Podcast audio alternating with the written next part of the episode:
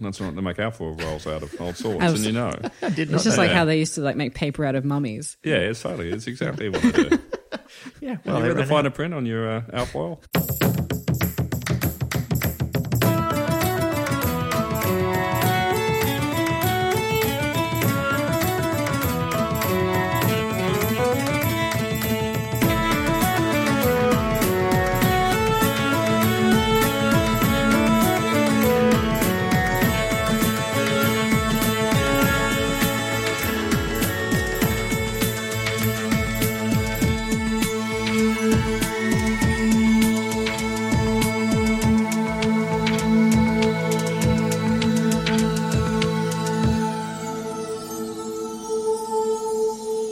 Hi, I'm Elizabeth Flux. I'm Ben McKenzie. Welcome to Pratchett, the monthly Terry Pratchett Book Club podcast. Each month we discuss one of Terry Pratchett's books with a special guest. This month we're talking about Interesting Times or King Hong in Hong Kong. And our guest is the director of the UNESCO City of Literature, Melbourne, David Riding. Welcome, David. Thanks. I should say it's a UNESCO City of Literature. 'cause there is more of, than one, isn't One there? of 28, but the only one that possibly has a podcast talking about Terry Pratchett. Really? Yeah, I think so. Wow. Yeah. Do, are you going to put that in your literature? We'd be very honoured. Oh, it's on the webpage now already. Oh, good lord. Okay, uh, but welcome, welcome. You've uh, you're not new to Terry Pratchett, of course. No, no, no. I I've read them all. I think up until the last four, and I was I was thinking about this this morning. This is the first one I paid for.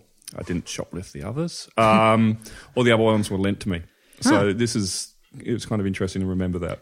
So I read them as I came out, and sort of that sort of fury of excitement, which might sort of cloud my original opinion of them. Yes, well, I, it's it, that does seem to be a theme. There were several people on Twitter saying it was their first one that Hmm. they bought. Um, I think it was the f- current one that was out when I started reading them, or or very nearly. Hmm. Yeah. It was the first. No, it's. I bought it for the first time. Is what I'm trying to say. Very recently. Oh. yes. So yeah. Now, I feel before we go on too far, David, some of our listeners might not know what a UNESCO City of Literature is. Can you fill us in? Uh, yes, it's possibly not as exciting as interesting times, but um, we certainly live in them. I'll give it a go. Uh, so, Melbourne is a UNESCO City of Literature, one of 28 in the world. We were the second in the world. We have been for 11 years. Uh, we got it for a whole lot of reasons. Um, well, one of the main reasons was the percentage of people who read in Melbourne, percentage of independent bookstores, library usage, but it's basically your, you know, literature informs the life of the city. Uh, and what we do with the designation is trying to make sure that there's an equity of opportunity across the city as well as connect with all our sister cities. And the, the, was the first one Edinburgh? Yes. Yeah. Yes, the parent city we call them. We call them mum. Oh, It's very awkward.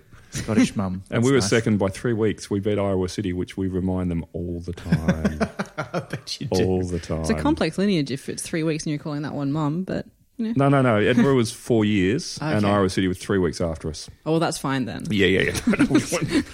just got awkward. Uh, yeah, well, it's going to get more awkward because of this book. So. Yeah, well, Yeah. well, we know that you know the life cycle of cities is very different from the life cycle of human beings. It's true. Uh, they start as a trolley. yeah, Yeah. that's right. A hatch out of a snow globe. Um, that's cool. Well, uh, and Pratchett, of course, used to come to Melbourne all the time for signing Yes. tours. Did he ever come here while we were a city of literature? I don't believe so. I don't believe he was. I think he'd stopped travel by then. So Yeah, the the peak of that seemed to be around the sort of mid to late nineties. yeah, because there was a, there was a moment when it really blossomed, and I was trying to line that up with this book because seventeen books is impressive, and he's possibly ripping them out a bit by the by this stage because there's a like a moment I think when he sort of discovered plot, and it kind of lines up with some of the the guards books and and possibly the guards book before with a gun. I think it's around about this time. Yeah, Men when at he- Arms is a few before this. Yeah, when he starts to, it's not just tropes and stereotypes and momentum and funny asides about fantasy books. suddenly got something to say. Yeah, This one certainly does have plot. Yes, yes, it does. It has many does. things. Several plots, in fact. yeah. uh, it has many various things kinds. that we're going to talk about. And look, perhaps we should just get straight into it. So we'll start as we traditionally do with a reading of the blurb. Mighty battles, revolution, death, war, and his sons terror and panic, and daughter Clancy. The oldest and most inscrutable empire on the Discworld is in turmoil, brought about by the revolutionary treatise What I Did on My Holidays. Workers are uniting with nothing to lose but their water buffaloes. War and Clancy are spreading throughout the ancient cities. And all that stands in the way of terrible doom for everyone is Rincewind the Wizard, who can't even spell the word wizard. Cohen the Barbarian Hero, five foot tall in his surgical sandals, who has a lifetime's experience of not dying, and a very special butterfly. That, now you're saying there are multiple plots. That kind of does identify the main. It does three really, it threads really of the has, plot, and doesn't I it? think we're overstating the butterfly's effect. if We're giving it a plot. yeah, It's certainly Yeah. there, but it's uh, yeah. It's um. Look, I'll just I, I'll look. I'll come out and say I think it's it's basically an excuse for the rest of the plot to not to rely pretty heavily on coincidence. Yeah. Yeah, they start with the gods playing like a game. Yeah. So like it just yeah. it's definitely a theme for Rincewind's adventures. Yeah, it's kind of excusing his lack of momentum that everything's being forced on him. I'm sorry, but it does leave out the most important plot of all, which is the luggage finding a girlfriend. I have to just just quickly. How good is the luggage? I'd forgotten about the luggage because it's been possibly twenty years since I've read a Terry Pratchett. Yeah. and maybe less. And the luggage is the best character ever. I was hoping for more luggage throughout. Like Yeah. every time luggage showed up, I'm like, good. There's going to be like a big luggage plot, and like No, there kind of no. was, but just It no, dotted it just throughout. vanishes from the book for most of it. Yeah, it just does its thing. It's still one of my favourite things, right up there with the librarian, which I just have to give a shout out to. yeah, yeah. Is No. there a scene between the luggage and the librarian in this book, or are they just sort of adjacent but Mm. They're not? in the same room, but they don't interact really. Mm. Because I think that would be great. Yeah, Side book, luggage and librarian go on a holiday. that would be amazing. You could pack a lot of books in that luggage. Yeah, yeah.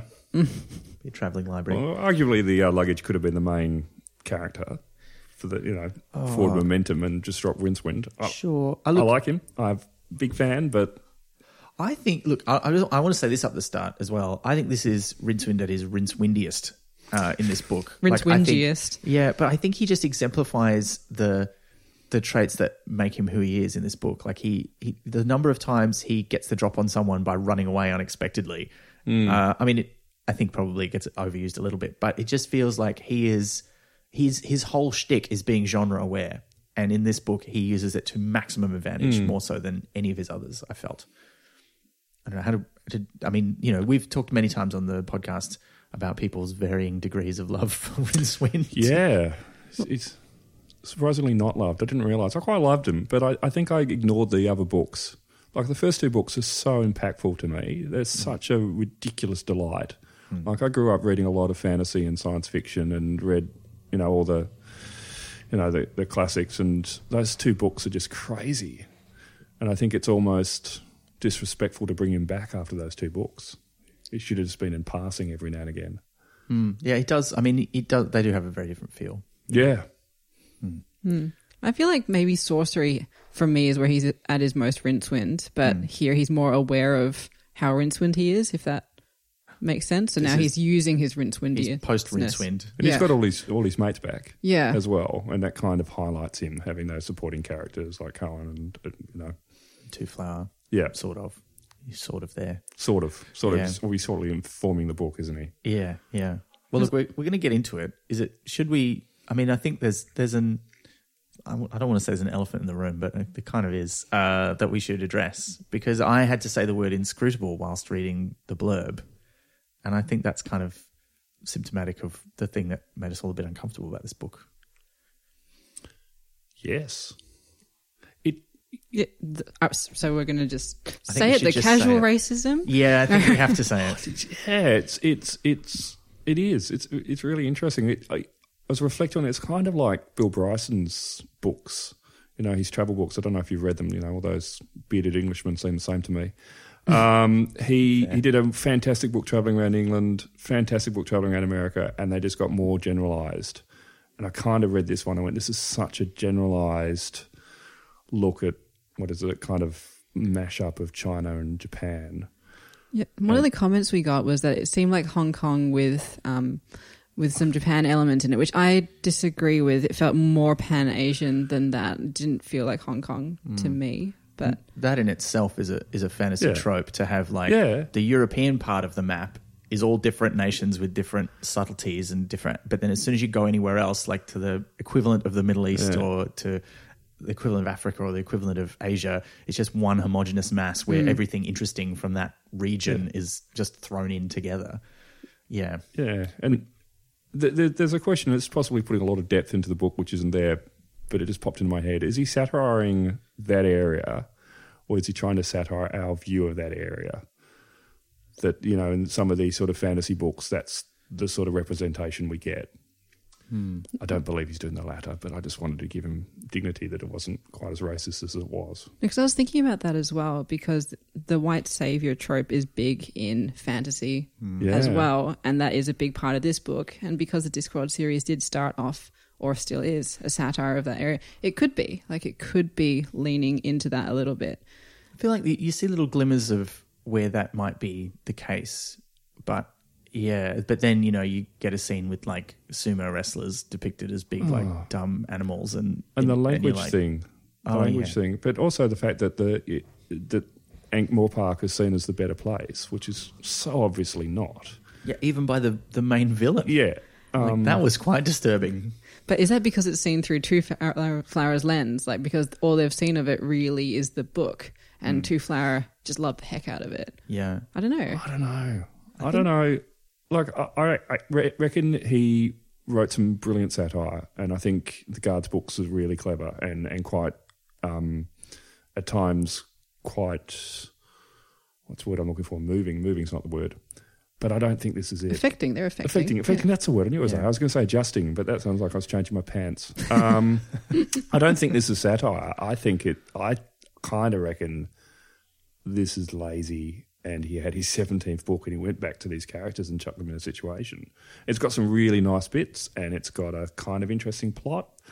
And you could say it shows the difference between Western and Eastern civilization and things like that. Or you can say he was just generalizing it. And there's a few, you know, the other uncomfortable thing is the horde and there's possibly too many rape jokes. Yeah. and, Yeah, it's- and definitely. comedy doesn't age, which brought a question to me of is there going to be a new generation discovering Terry Pratchett, or are we the generation who are going to reread it Mm. um, and adore it, but it's going to just pass through in time? Well, look, we, we should get into the plot. Mm. Uh, we, we've alluded to the fact that it does start, as many Rincewind books do, with the gods playing games. Mm. and the lady who will not be named, Yeah. Voldemort. Oh God, no, that's not a name. uh, but I I do love that the, they play with other kinds of board games uh, because you know I'm a board game nerd, so Yeah. I was into it. Uh, and I wonder if he's written it today, where there'd be a settlers of Catan reference in there. Castles of Mad King Ludwig. Oh, that'd be a great one. Yeah. Oh, that listeners, if you've got great ideas for what board games you think the gods on the Discord should play, I would like to hear them. The hashtag is Pratchat21 for this episode, so please, you know, chime in if you've Hmm. And got it's any his ideas. 21st book, isn't it, as well? Like- 17th. ah, damn it. There's another one where like we Sorry. did the.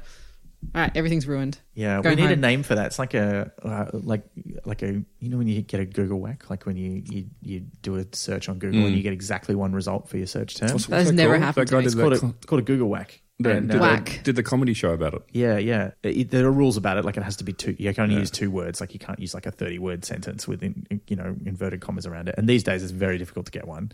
But uh, yeah, we need a term for that when we accidentally manage to do a Discworld book At the It- same- and it's in the sequence. It's the it's the same number as the Oh. episode. It's not going to happen very often because we're trying to spread Yeah. them out a bit Yeah. because we want to pepper the uh, the non-Discord ones in between the Discord ones every now and then.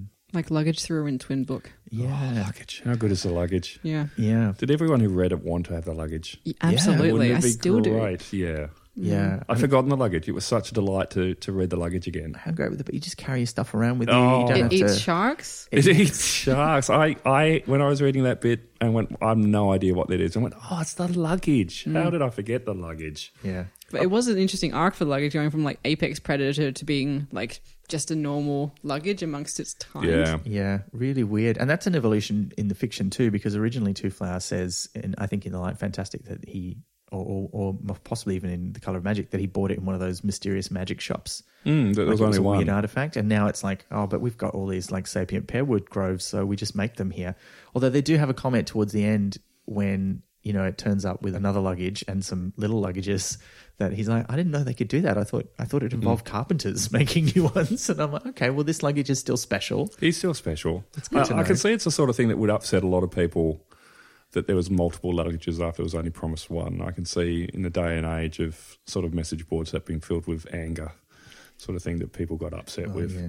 I'm sure old fan Pratchett had things to say. Oh, Yeah, yeah. Yeah. But it gives like It gives it an extra dimension because you, it's used- you're used to the luggage being the most dangerous thing in the room, and Mm. then suddenly just a normal guy. He didn't have enough story. No, He had a, it, it's a story and it's it's there, but it's it's a bit butterfly like compared to the rest of the stuff. Um, And I know having something that doesn't really do dialogue, but I, I would have quite happily had luggage lead the book.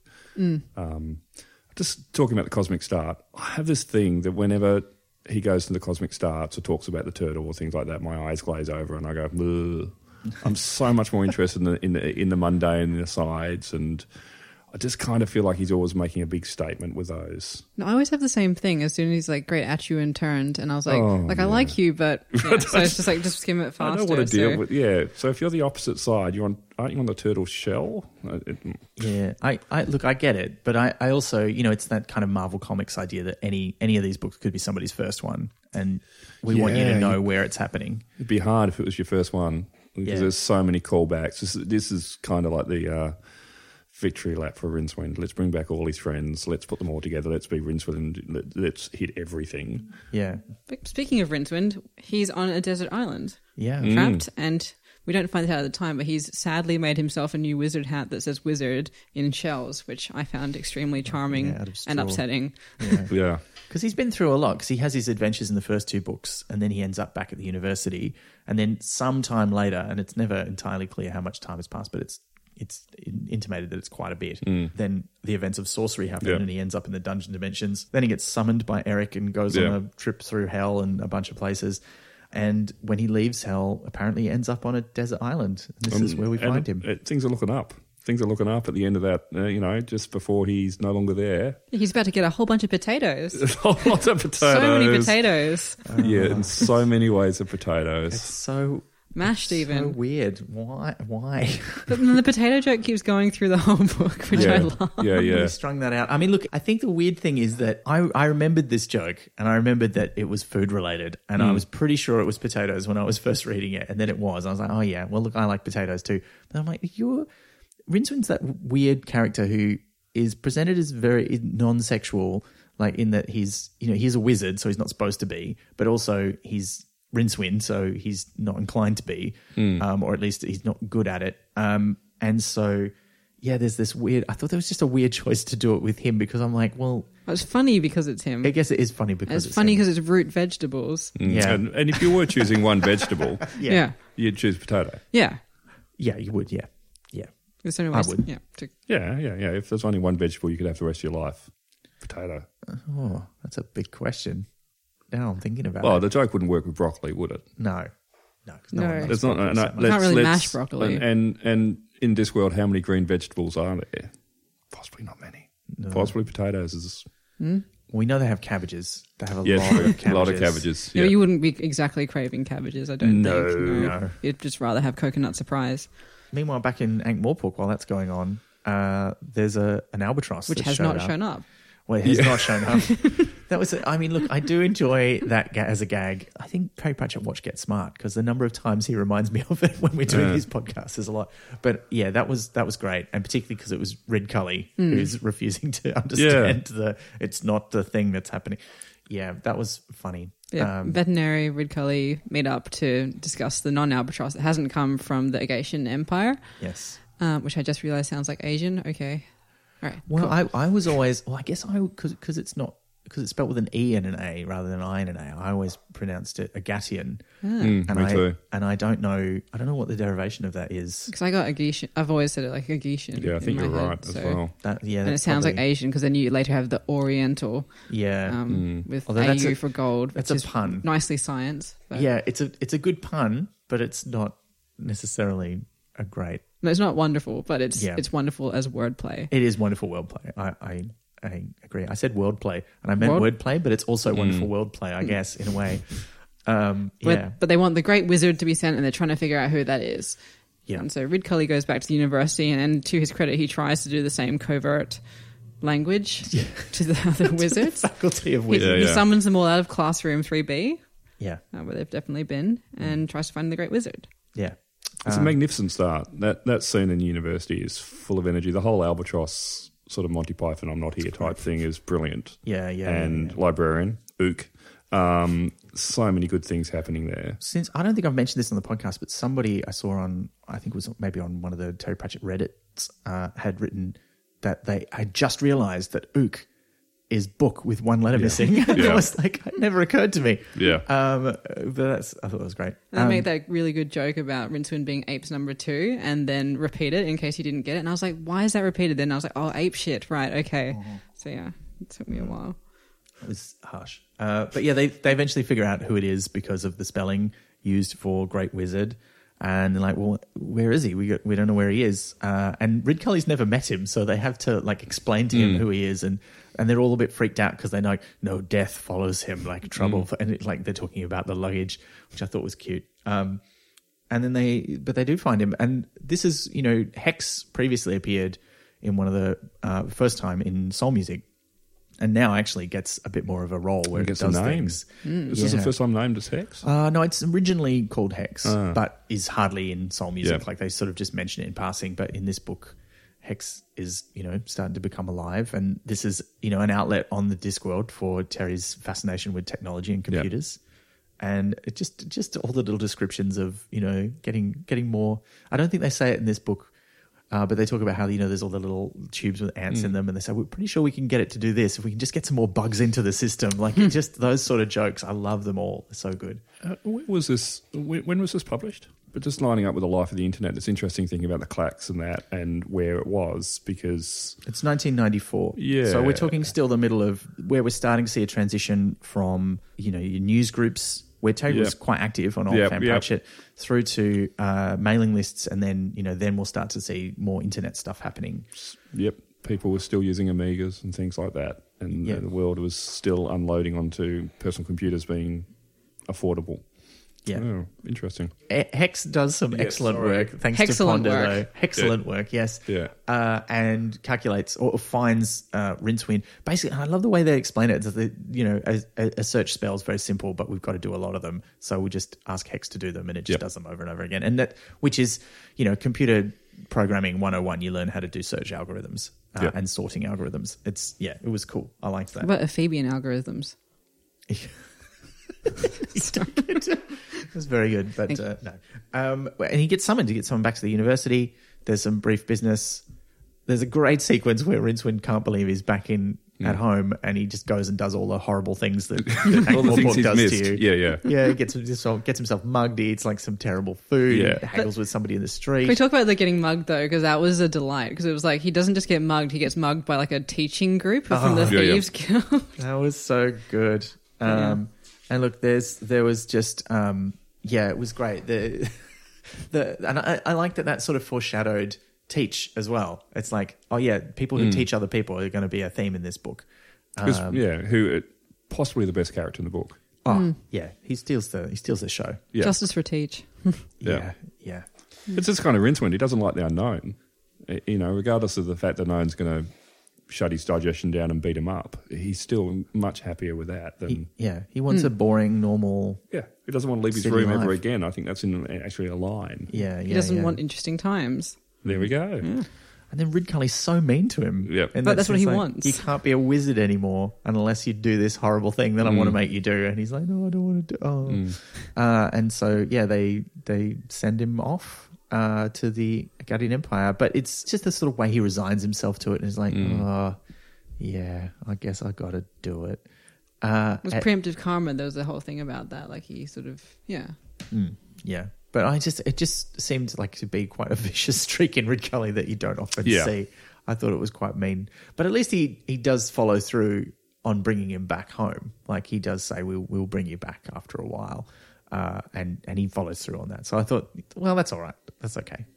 Um, and so he goes he he ends up there um, exchange and there's that nice we haven't seen this for a while like Terry Pratchett's very inconsistent about how he likes to talk about magic working on the Discworld but by about this time in the books he's really sort of established that they have to follow some kind of rules of physics in Yeah. inverted commas and so um, there's like a transposition of matter they send him all the way over there then they bring back a barking dog which is like you know a, a cannon in the shape of a dog and they don't have cannons in Ankh-Morpork apparently No. They've got all kinds of complicated clockwork, but they haven't figured out how to make a big iron barrel with a with gunpowder Yeah. at the end of it, um, which I guess is kind of makes sense Maybe I don't know. I guess it, it might be tying into the whole like Asian gunpowder thing, like to the whole theme of like this is what that culture is like, and that's what this culture is like because they have gunpowder and fireworks used for ancestor worship and warfare there. So they might be he might have been trying to make that divide Yeah, again, or maybe that's reading too much into it, and that's possibly because I just went to an exhibition about gunpowder. So which we'll talk about more, I think, because of what else was at that exhibition uh, when we get towards the end of the book. But I, uh, yeah, the I thought it luggage. was no. Yeah. uh, I thought it was quite weird because reading that, it kind of made me feel like, okay, so on this world, there's been no contact with the equivalent of China. So nobody's brought gunpowder back to, you know, the equivalent of Europe. So they don't have it. But then there's a consistent theme in the Agadan Empire where, you know, the locals are like, oh, we've got these things called clocks. And like, yeah, we got clocks. And they go, oh, we got these little things like we make photos. And they go, yeah, we got those. Um, which were all presented as marvels. It's almost like he's totally undoing the idea of what Two Flowers Society was like presented in The Color of Magic, where because he was there and he had all this sort of advanced technology and stuff, it, it felt like his culture had something over the locals, which is now totally like kind of discarded when we actually go to visit them. But isn't it because there's been smuggling possibly since then? Like Mm. since Two Flower, perhaps he introduced the concept of some of these things, and then there's been like a bit of a black market since then. Because they do talk about smuggling of like silks and things. So I thought that could be an interim. And they talk about people settling and and opening. refugees. Yeah, yeah, Refugees, yeah. yeah. Yeah, yeah, yeah. That's Maybe true. maybe it's highlighting the fact they just don't listen. Mm. Yeah. And actually, that's something to think about too is that, uh, you know, there's been some, I, I saw some interesting news reports around, uh, you know, post the death of Bob Hawke, where people talking about his decision to accept a whole lot of refugees from China during the, you know, Tiananmen Square protests. Which I did not know. Actually. Yeah, I didn't know about that because I, you know, I was way too young to be, you know, being informed about that at the time. And I was being born, like pretty much at that time. Yeah. So, So- Uh, and I and I thought, you know, is that where Terry's formed his opinion of what it's like in China? Like, does he does he really remember that era? And that's what it's all about for him, and that's what he's trying to really Yeah, talk about. because this is what three years after. Uh, four, four to five. yeah, like so he would it's have been not that writing it Close. about it's three certainly years. it's certainly huge, and, and certainly the the awareness of China not being a good place might have jumped a lot Mm. around that time. Obviously, Uh, yeah, interesting. And there is a the Imperial Square is a big part of the Ah. plot as well. Mm, that's and true. he they, he even has that line where Rincewind is told, "Don't be in the Imperial Square," and he's like, "Is that square with a capital S?" Because I can hear that. Like, yeah, Mm. Mm. yeah, and and all the revolutionaries are very young; Mm. they're all student age or younger. So, yeah, I, I think that would have to have been a huge influence. it Um, did feel more like China than Hong Kong to me. Like, there are other like Asian Yeah. Mm. Pan Asian elements, but like the grounding of it felt like China. I, yeah, primarily to me felt like a very sort of old fashioned view of, of China, Yeah. but then Yeah. with way too many Japanese things thrown in there Yeah, yeah. that didn't make any sense for them to be there. No. like it was just, mm, no, those are two different cultures. Uh, they would not like them. Who would also not like being mashed together, I No. feel No, uh, in general. So yes, um, but he arrives there uh, in a snowdrift, smashing into a bunch of people, breaking up. Uh, well, smashing into some guards who were like escorting some prisoners. And they're bailing because they're they're experimenting with the barking dog, like because it's on fire when it gets sent. Oh, that's right, because Yeah. that's why it's set up. They're going to use it to blow up some peasants. and there's that magnificent unseen university scene as they're trying to work out the barking dog, which is just like a flagpole scene for how stupid they all are. The smartest men, just they're dealing with it is you know magnificent. Who solves it in the end? Like, is it Ponder? Yeah. Ponder's Yeah. looking at it, going, "I think it might be dangerous." Yeah, yeah, He's like, that's- "I'm just going to put this." Shall out I here." pinch this out? Oh, why not? It's just like it's just. But just- then even he at the end is like, "I do hope I haven't broken anything." Yeah. You're like, Ponder, what are you doing? Um, yeah, just like a class, just a big room of Oxford University academics out of touch with the world is the way I see them. You can just that absolute stereotype you get across culture and media. Mm, yeah, totally. But uh, this is, you know, this begins Rincewind's reputation in the Yeah, in the place because he, he seemed to have done a mighty magic. Like Mm. he's appeared out of nowhere on a, you know, they describe it as like an invisible dragon, which you know, that seems like a fair way to represent it. Um, but then he also magically transforms an old man into a warrior because who happens to be there? It's Cohen the Mm. Barbarian, who's let himself be captured or has been captured. I can't. Re- what was his excuse for that happening? Was he just I'm not doing it to sure. find out what they were up to? Because he, he's left his hoard elsewhere. Yeah, his he's gone off silver by hoard. yeah. I himself. haven't met the horde yet. But yeah, so he's is he undercover or has he been legitimately captured and was just about to? free I don't himself? think he tells us the truth from memory. Hmm. Um, He's in disguise, or he Yeah. claims he's in disguise. yeah. Um, so, yeah, I don't know. I think he let himself be captured. Yeah. because he does beat up the guards very easily once he's able to. Yeah. Um, and he and he sort of reveals that he's there, you know, because the barbarianing, all the joy's gone out of barbarianing back where he's from. As it does. There's no like, you know, mythical creatures to kill anymore. Yep. Nobody really cares if you do it. And he also has that line about hating political correctness. He's like, because he's got all the troll teeth. He's like, someone will tell you it's offensive to trolls to have a mouthful of troll teeth now. Hmm. It's like, Oh, yeah. There's also that. Yeah. Oh, he's an old man. No. he's, he's what we think of what as is he, an old man 100 now. and something? Yeah. 105, I think they say Yeah. at the end. Oh yeah. Wow. Yeah, and he's thinking about retiring. Good Yeah, run. Maybe. Maybe. um, and we discover that he's he's now got a gang. Yeah. Uh, Formidable gang. yeah. They're amazing. The The, Horde. silver With the horse. Silver Horde. Yeah. uh, you know, pun on uh, the actual the other Genghis's um, golden horde. yeah. the thing is, though, I find most of them interchangeable, which I think is why Teach is probably our favorite. Because Yeah. he, he's the only one who he really stands out. I I like the swearing one. yeah, I but you can't can't remember their really- name, You yeah. can't remember the names, can you? 'Cause Yeah, they, they're- they do sort of go in together, you know, stereotypes of different points of aging. Yeah. Um, Yeah. I mean, yeah, you could have sort them in your head into the one who's Can't in a hear. wheelchair and can't hear anybody, who's Mm. basically Wendell Poons as a barbarian. yeah. Um, and then you've got, the, yeah, the one who likes to swear and the one who makes the really inappropriate jokes Yeah. or All the references all the time. Yeah. And then the other ones. Yeah. Are there other ones? yeah, there's like six of them, but there's like two of them who don't. I don't think have any particularly defining characteristics. Mm. So it's it's. I found that very interesting. And then, but I think the reason there's six of them is that, particularly towards the end, they have that big discussion about all the barbarians who are dead now, Mm. and you're left thinking, "Oh, this is this is really all there is. Yeah. like this is it. Like there's no more. It's like a reunion, Yeah, like a last hurrah. yeah. I, well, I mean, you know, they never talk about Nigel, but I think Nigel's like that throwback to like r- trying to recapture something that did exist, and he's like the one young fan of the old thing, you know? Mm. Yeah. Yeah. So he's like a new thing. Yeah. He's like a oh, I was going to say he's like a neo-Nazi, but he's not like that at all. But he, but he, but he is he- he's it's that same- Neo-barbarian. He's a neo-barbarian. yeah, he's much nicer than that. He doesn't he doesn't believe in something awful because he he's sort of taken on the heroic aspects of it and doesn't want the rest of it, and that's quite difficult for him. Just like a second Hmm. wave barbarian. Yeah, yeah, All right. yeah. Now we've got these old guard who are all that's left of that tradition, and they've decided there's no future in it at home. So we've come to do a big theft here in in the Guardian Empire. Which is meant to be a long, long, long, long way away.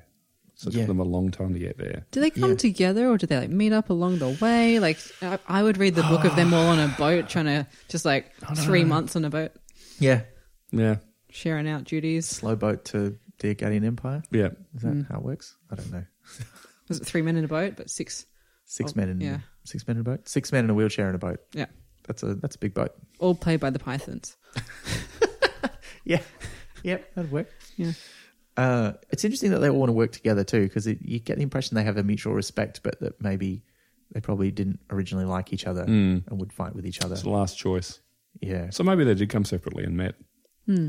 Maybe we're thinking too much into their backstory when they don't have that much front story. well, I no, I think they have come together. I think I think it's pretty clear they've planned this Yeah.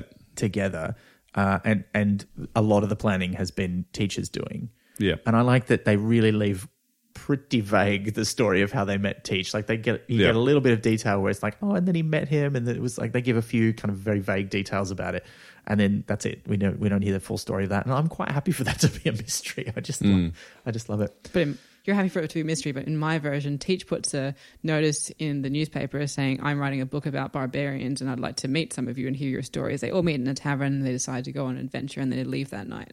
So Aw. that's, that's my version. Could have actually been Teacher's book. Yeah, Yeah. You know, Teacher's such an interesting character, and, and they're the main driving point in many ways. And if- and if you think that Pratchett's trying to talk about revolutions and different ways of doing things, because obviously he's saying, well, barbarians are just going to storm the city, and there's a lot of political intrigue, and that's generated from them. Rincewen's just a plot device and a pretty blunt plot device, and kind of a familiarity for us. Teach could have been the character, and I wonder if this book was written later, he would have been the character because there was a sort of braveness of bringing in new lead characters. But this is back in the older age, sort of you need the Sam Vimes, you need the witches, you need the Rincewinds, you need those, you need the deaf, you need the characters to get you to go back into it. No, I think that could work really well. And then Rincewind would be peppered through it like Yeah. the luggage is. Yeah, or the luggage. No Rincewind. I like Rincewind, but I'm just saying. Yeah, I just think the teacher's such a it really. There's a lot of really possibly has the best jokes, the best mental images, Mm. Yeah. and and the best discussion on if there is a satire in here. And again, not sure. It's being driven from him and him trying to teach to civilize the the horde, the Mm. silver horde. Yeah. yeah. And that does have my favorite like section of the book is them going through the markets. But we'll get to that. So Oh yeah. Well, I think we're, we're nearly there. I I think you know uh, because Rincewind decides he doesn't want to hang around with barbarian invaders, Ah. As you Um, do. Yeah. I made that decision Thursday. Yeah. and so uh, he gets on a horse uh, and rides off. But he's already noticed that there's something about the people here that they are very eager to obey and uh, to. Uh, show great, I mean, Yeah. not beyond showing respect to people, like they're just completely subjugated uh, in a way that he can't quite put his hands on. And Cohen says to him, you know, oh, they got something. He's like, what do they whip them? And Cohen's like, no, they got something much worse than whips here, which I don't know that Terry actually names at any No. point later in the book. And that's such a low sequence when he's learning the language and talking to characters and things. That's when it kind of goes, is this, what are you doing here? Are you generalizing? Are you stereotyping? Is it really racist? Um, yeah, it's real. I f- I find it was such, it's interesting reviewing that early bit with a cannon and arriving. There's so much energy early in the book. And it gets to this bit and it's kind of like, ooh, okay. Mm, awkward. Yeah, not sure how I feel about it. Yeah, yeah, I had the same experience. Also, I was like the nerdy part of me was going, he doesn't speak their language. Like No. he he and Two Flowers spoke a different language that they had in Mm. common. But then I'm like, oh, but maybe he did speak it and he just never thought to ask it, or maybe Two Flower taught him while they were spending months and months having adventures together. Mm. So who knows? But I think it, it, it's not a big problem, but it did make me think. Oh, yeah. But there's so many things that he's changed his mind about since those first books. Yeah. And it's not a big problem. And it is interesting, like the ties to history as well. Like you have Lord.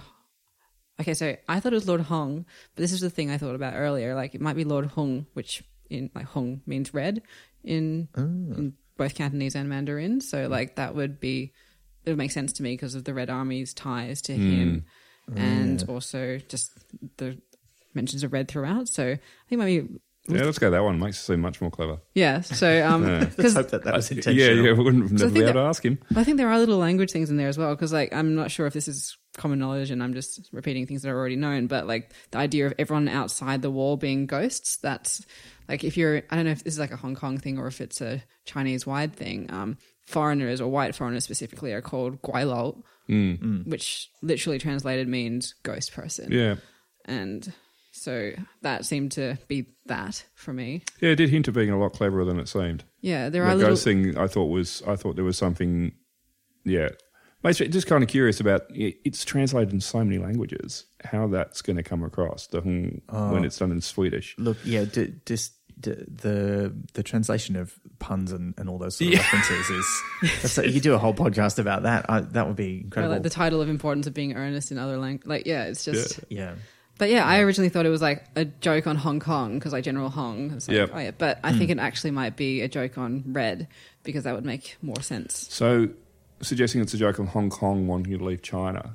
Possibly the fact something. that Hong wants to get rid of the, emp- the emperor and I didn't think into it as deeply as that. I thought it might be just like, oh, yeah, this is a an Asianish word, but that would be an interesting Yeah. interpretation I too. wonder, I wonder if sometimes he gets a starting point and writes himself into a different position because that's an obvious starting point if Hmm. you're pitching the plot to your publisher. Well, also you're saying I'm Terry Pratchett, I've written 16, I'm doing number 17, make money off me. But you're going, this is this is you know it's the counterweight um, continent. This is Hong Kong linked with China. There'll be a bit of Japan in so the Chinese don't get upset with me just in case I ever publish there. Um, yeah, it's interesting. Yeah, And there is also an- another point I wanted to bring up about it being the counterweight continent because there's that comment early on in the book about Rincewind talking about one day possibly he'll meet the other Rincewinds Yeah. that has a much better time and he hopefully will meet him with a weapon who's on the other side of the seesaw and then he goes to the counterweight continent. So that's which is the other end of the seesaw. yeah, Yeah. so like is he becoming the like the is the image of the great wizard the other like Wow. Rincewind? So I was wondering Ah. if that was This also book's getting a lot deeper than it was when I read it. That's- and look by that's the good. by the end of the book, you know, he's being offered the role as like the, Yeah. the the you know head wizard of the local university, and he doesn't want to take it because he's like that'll never work out. But It's because he contains considering it. multitudes, and it's kind of like that's another thing I thought was interesting, and I think that's very deliberate as well. and then of course when we come back in the last continent, we'll see a very literal kind of version of that. quest. but let's let's not get ahead of ourselves there. But yeah, so the language stuff was interesting, and I think the ties to Yeah. history is interesting because he, um, J- Lord Hong, actually does at one point talk about how much he hates the complexity of language, which is of course something that Chairman Mao did was simplify yeah. simplify down the traditional form. Right. So there is that connection as well. Not that he's literally that character, like he's not an analog for him. There's just like cherry picked elements from history. Yeah. Yeah, interesting. Well, I mean, yeah, it's very leaning heavily on that sort of uh, isolationist period that both Japan and China went through, um, where it's like we don't want to have anything to do with the outside world, we don't want outsiders here, we don't want to trade with anyone, um, and you know, it's a famous part of particularly of Japanese history. So that's I, I, that I it reminded me a lot of that. Um, but then also. I, one of the things that really struck me though when I was getting towards the end of the book is how few local characters really have any impact on the plot. Like really Yeah. the main one is the villain. Like Hong is the main one.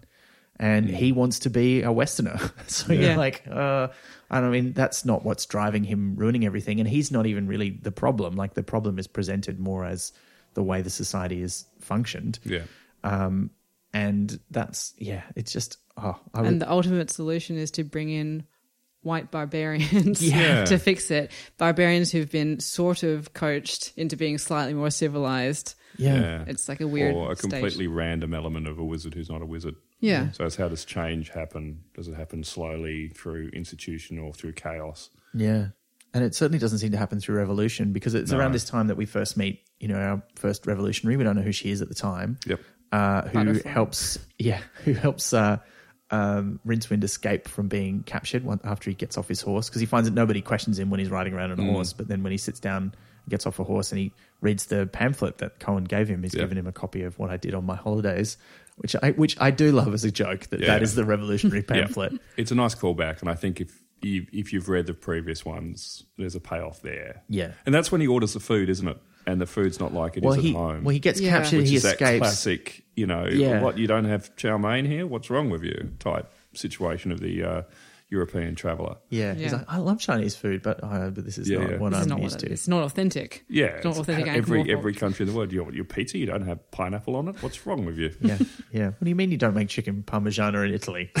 and then you've got a place called Parma. Surely that's where Parmigiana's from. yeah, yeah, no. Oh, bless travelling. Uh, yeah. And it's it's interesting that you know when you have traveling in the witches books, like when they um, in Witches Abroad, where they go to Genoa and they go through like this whole series of traveling adventures, but they hit all these different little European cultures. Again, here the contrast is we're going to the one place that's the equivalent of all of Asia on the Yeah. Discworld. world and you're like oh really yeah um, but yeah he, he escapes from the, the guards he goes into the inn he orders some food he gets um, Told we don't serve rebels here, and Mm. like with a bit of a wink and a nudge and a looking at his notepad. and a fortune scene. cookie Good scene. Um, yeah that is a good scene It's such an antidote to the first scene of you know foreignness and generalisation. That one is really nicely written, and also the introduction of the revolutionaries. There's some tension in it, which is I really enjoyed it. yeah yeah and then he runs away from them as well Yeah. which which Classic. I really It's like unusual. He hasn't done that much. Um, yeah no but he does it uh, th- again you know I love that how much how many times he does this in this book Yeah. he's just like relentlessly no I don't want to be part of your adventures I'm out of here that's his defining characteristic and he's really embracing it Yep. and Yep. he's just like I'm gone I'm out and he does it so many times uh, and I like it that when you just when you think he's safe and he, he's still like nope no one to be No, part of your I'm gone. revolution I'm out of here yep. Don't know where I'm going, but I'm going to run. uh, and then you know he gets recaptured by them after getting into a bunch of trouble. uh, and running into a bunch of stereotypes, I suppose, again. Although mostly he runs into the local version of Cut Me Own Throat Dibbler. Yeah. Disembowel Yeah. myself honorably. Mm, yeah. And he's and in that- the square, just like the yeah, Yeah. the real one. Another character I've forgotten about was Dibbler, so it was good to remember those sausages Yes. and, and the budding sausage of Discworld. Yeah. Yeah. It's not the bunning sausage of Discworld. Bunning sausages are good. No, they're, cheap, not. but They're they're better not. not. There's no meat in those sausages. the thing about Dibbler, and this I, I find him fascinating, is that he still works because of the different con man kind of sneaky or like, and he's not really a con man. He's more sort of just that dodgy businessman. He's Arthur Daly basically. And everyone can recognize that because of the different things that he does. Like if they if he ever wrote a book about the internet coming to um, the Discworld, which he kind of does with the clacks, you know, Dibbler would be the one who might figure out uh, how to how spam would work, but he'd be selling something legit, you know, like or, or something at least that you could actually buy. And Dibbler gets a bigger and bigger role, doesn't he? Because there's, Well- there's those characters that come back again and again, and you laugh. Like, I, I don't think there's ever a Guild of Thieves book. I might be wrong. Well, pyramids is kind of the closest you. Yeah. Oh Yeah. no, that's, Well, sorry, that's well, that's Assassins, Assassin's yeah. Guild. So there's not Yeah. really a thieves no, guild. book, and, no. and Dibbler and the librarian and all, all the other unsigned. There's ones that just kind of rotate through, and you see. yeah, Um, ah, I completely forgot about Dibbler. he just he has those books where there's a niche for him, like moving pictures where he becomes the movie producer. Mm. Yeah. yeah. uh, you know, the soul music where he becomes the music promoter, and you know those those things where he pops up in like there's a niche for me Mm. to fill. Uh, and then in the other books, he's sort of just hanging around, Just coming selling around, dodgy mentioned, sausages. yeah. But, but that's the thing. Like now, we don't have that kind of dodgy sausage in a bun kind of business.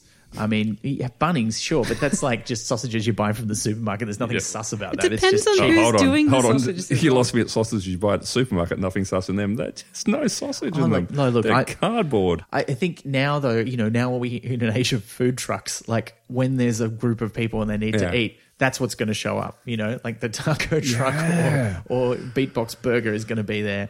I'd Beatbox love to truck. see the sausage in the bun food truck. Just someone go completely retro. Ah, you know, pretty when you good. see the Portuguese chicken truck and your taco and your the, the hamburger one that's franchised everywhere, and it's, this we're just sausages and tip top bread. I don't even know if we get tip top bread anymore. Sorry, they my could age and my find a city. way to Yeah. make it look like it. Just go, just- Bunting, Yeah, Yeah, I mean, people would expect it to poster be. of Lisa McCune. you, could- I- you know what you do though is you get sponsored by Bunnings. yeah, yeah. oh, the Master Chef challenge, sausage in a bun. Ah, you've just got. I you don't know, want that to I was- happen. And it Um, can't be too fancy. You lose points. MasterChef's and the Australian version, as everyone knows, has been so, sold around the world. And I was watching it in Italy last week in Italian, and they were doing a team challenge. It's the same show. You don't need to see the dialogue. The same things are happening. Yeah, yeah, yeah, Except they were cooking pasta, which I thought was a bit obvious. Yeah. yeah.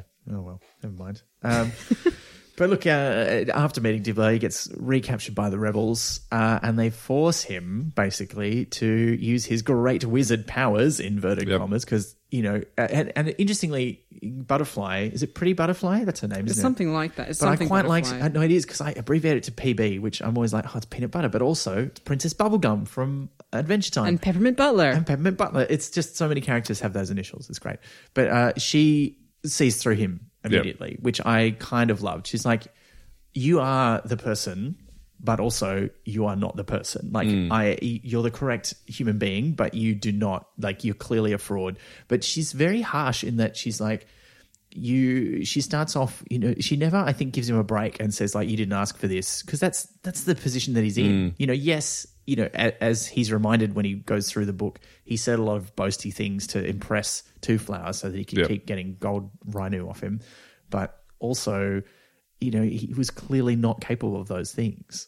But like, and this is, I guess, we're jumping a bit ahead because when it is revealed that she is Two Flowers' daughter, Mm. maybe that's some of her resentment is coming from that because she's read the thing and she's sort of seen what Rincewind was like in a way that Mm. the other people haven't. So she's like, oh, you were kind of like tricking my dad, so I don't like you for that. Yeah. She's such a good character who's so underdone.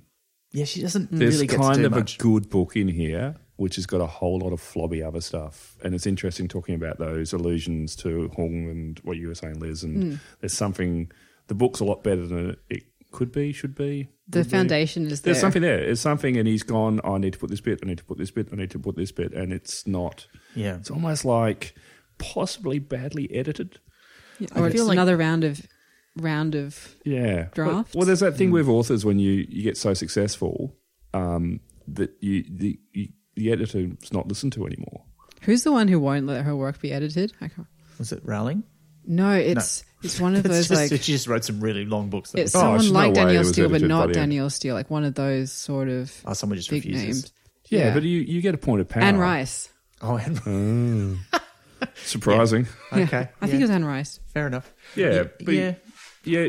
If you don't have a relationship with the editor from the start and they keep going back, they just, I reckon they just proof it and send it back. And I think this one, there was, there's something interesting that someone would challenge. And I think now they would. I think I, I don't know that that happened with this book. I, I think the editor was on the same page about being okay with the kind of jokes and stuff that's in Yeah. here and, and prioritizing those. Because I think for me, what, what really puts it off the rails is there's not a consistent and clear idea of what the culture of the Agadian Empire Yeah. is.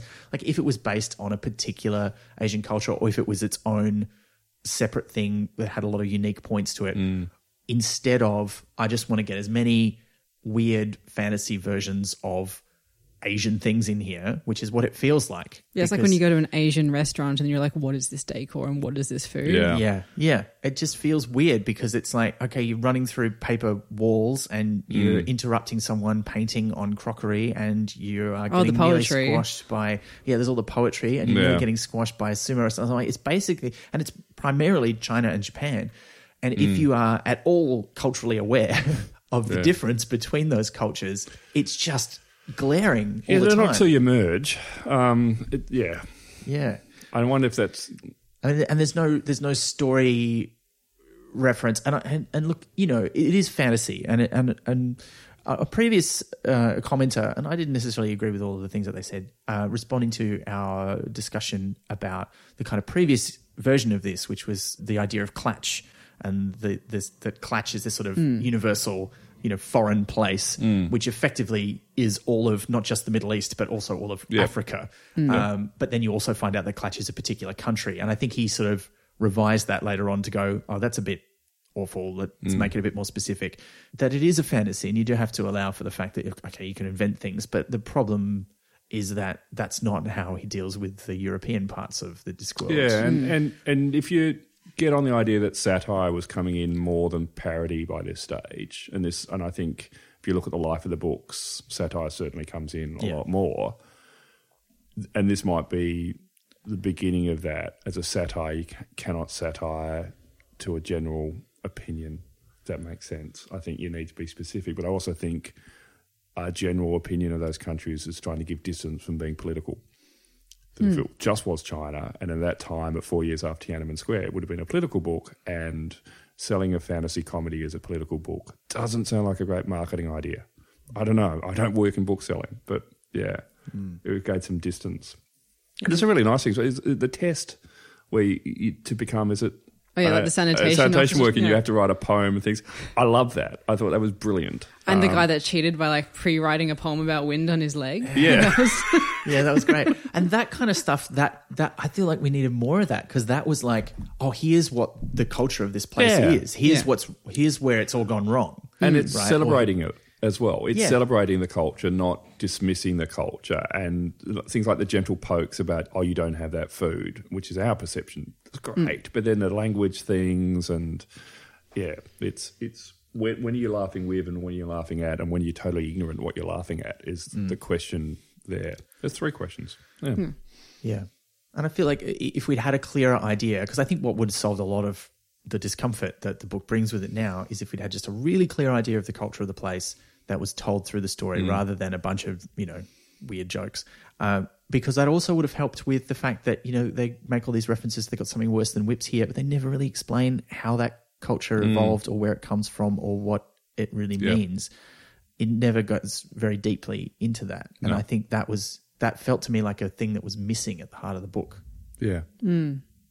Just vaguely implied mental subjugation for a reason. Because Yep. because it had been that way for a long time. But I'm Yeah. like, yeah, but that doesn't tell me anything about the culture. There's plenty of things in you know, in our culture that have been that way for a long time. But we c- it, it's more interesting to look back at why are they there and how did they get there and Mm. what harm are they doing to us. Whereas this book doesn't ask at least two of those questions. And you're right. He does put the lens on Europe. and and oh, through looking at Ankh-Morpork and things like that. So it's kind of yeah, it's interesting.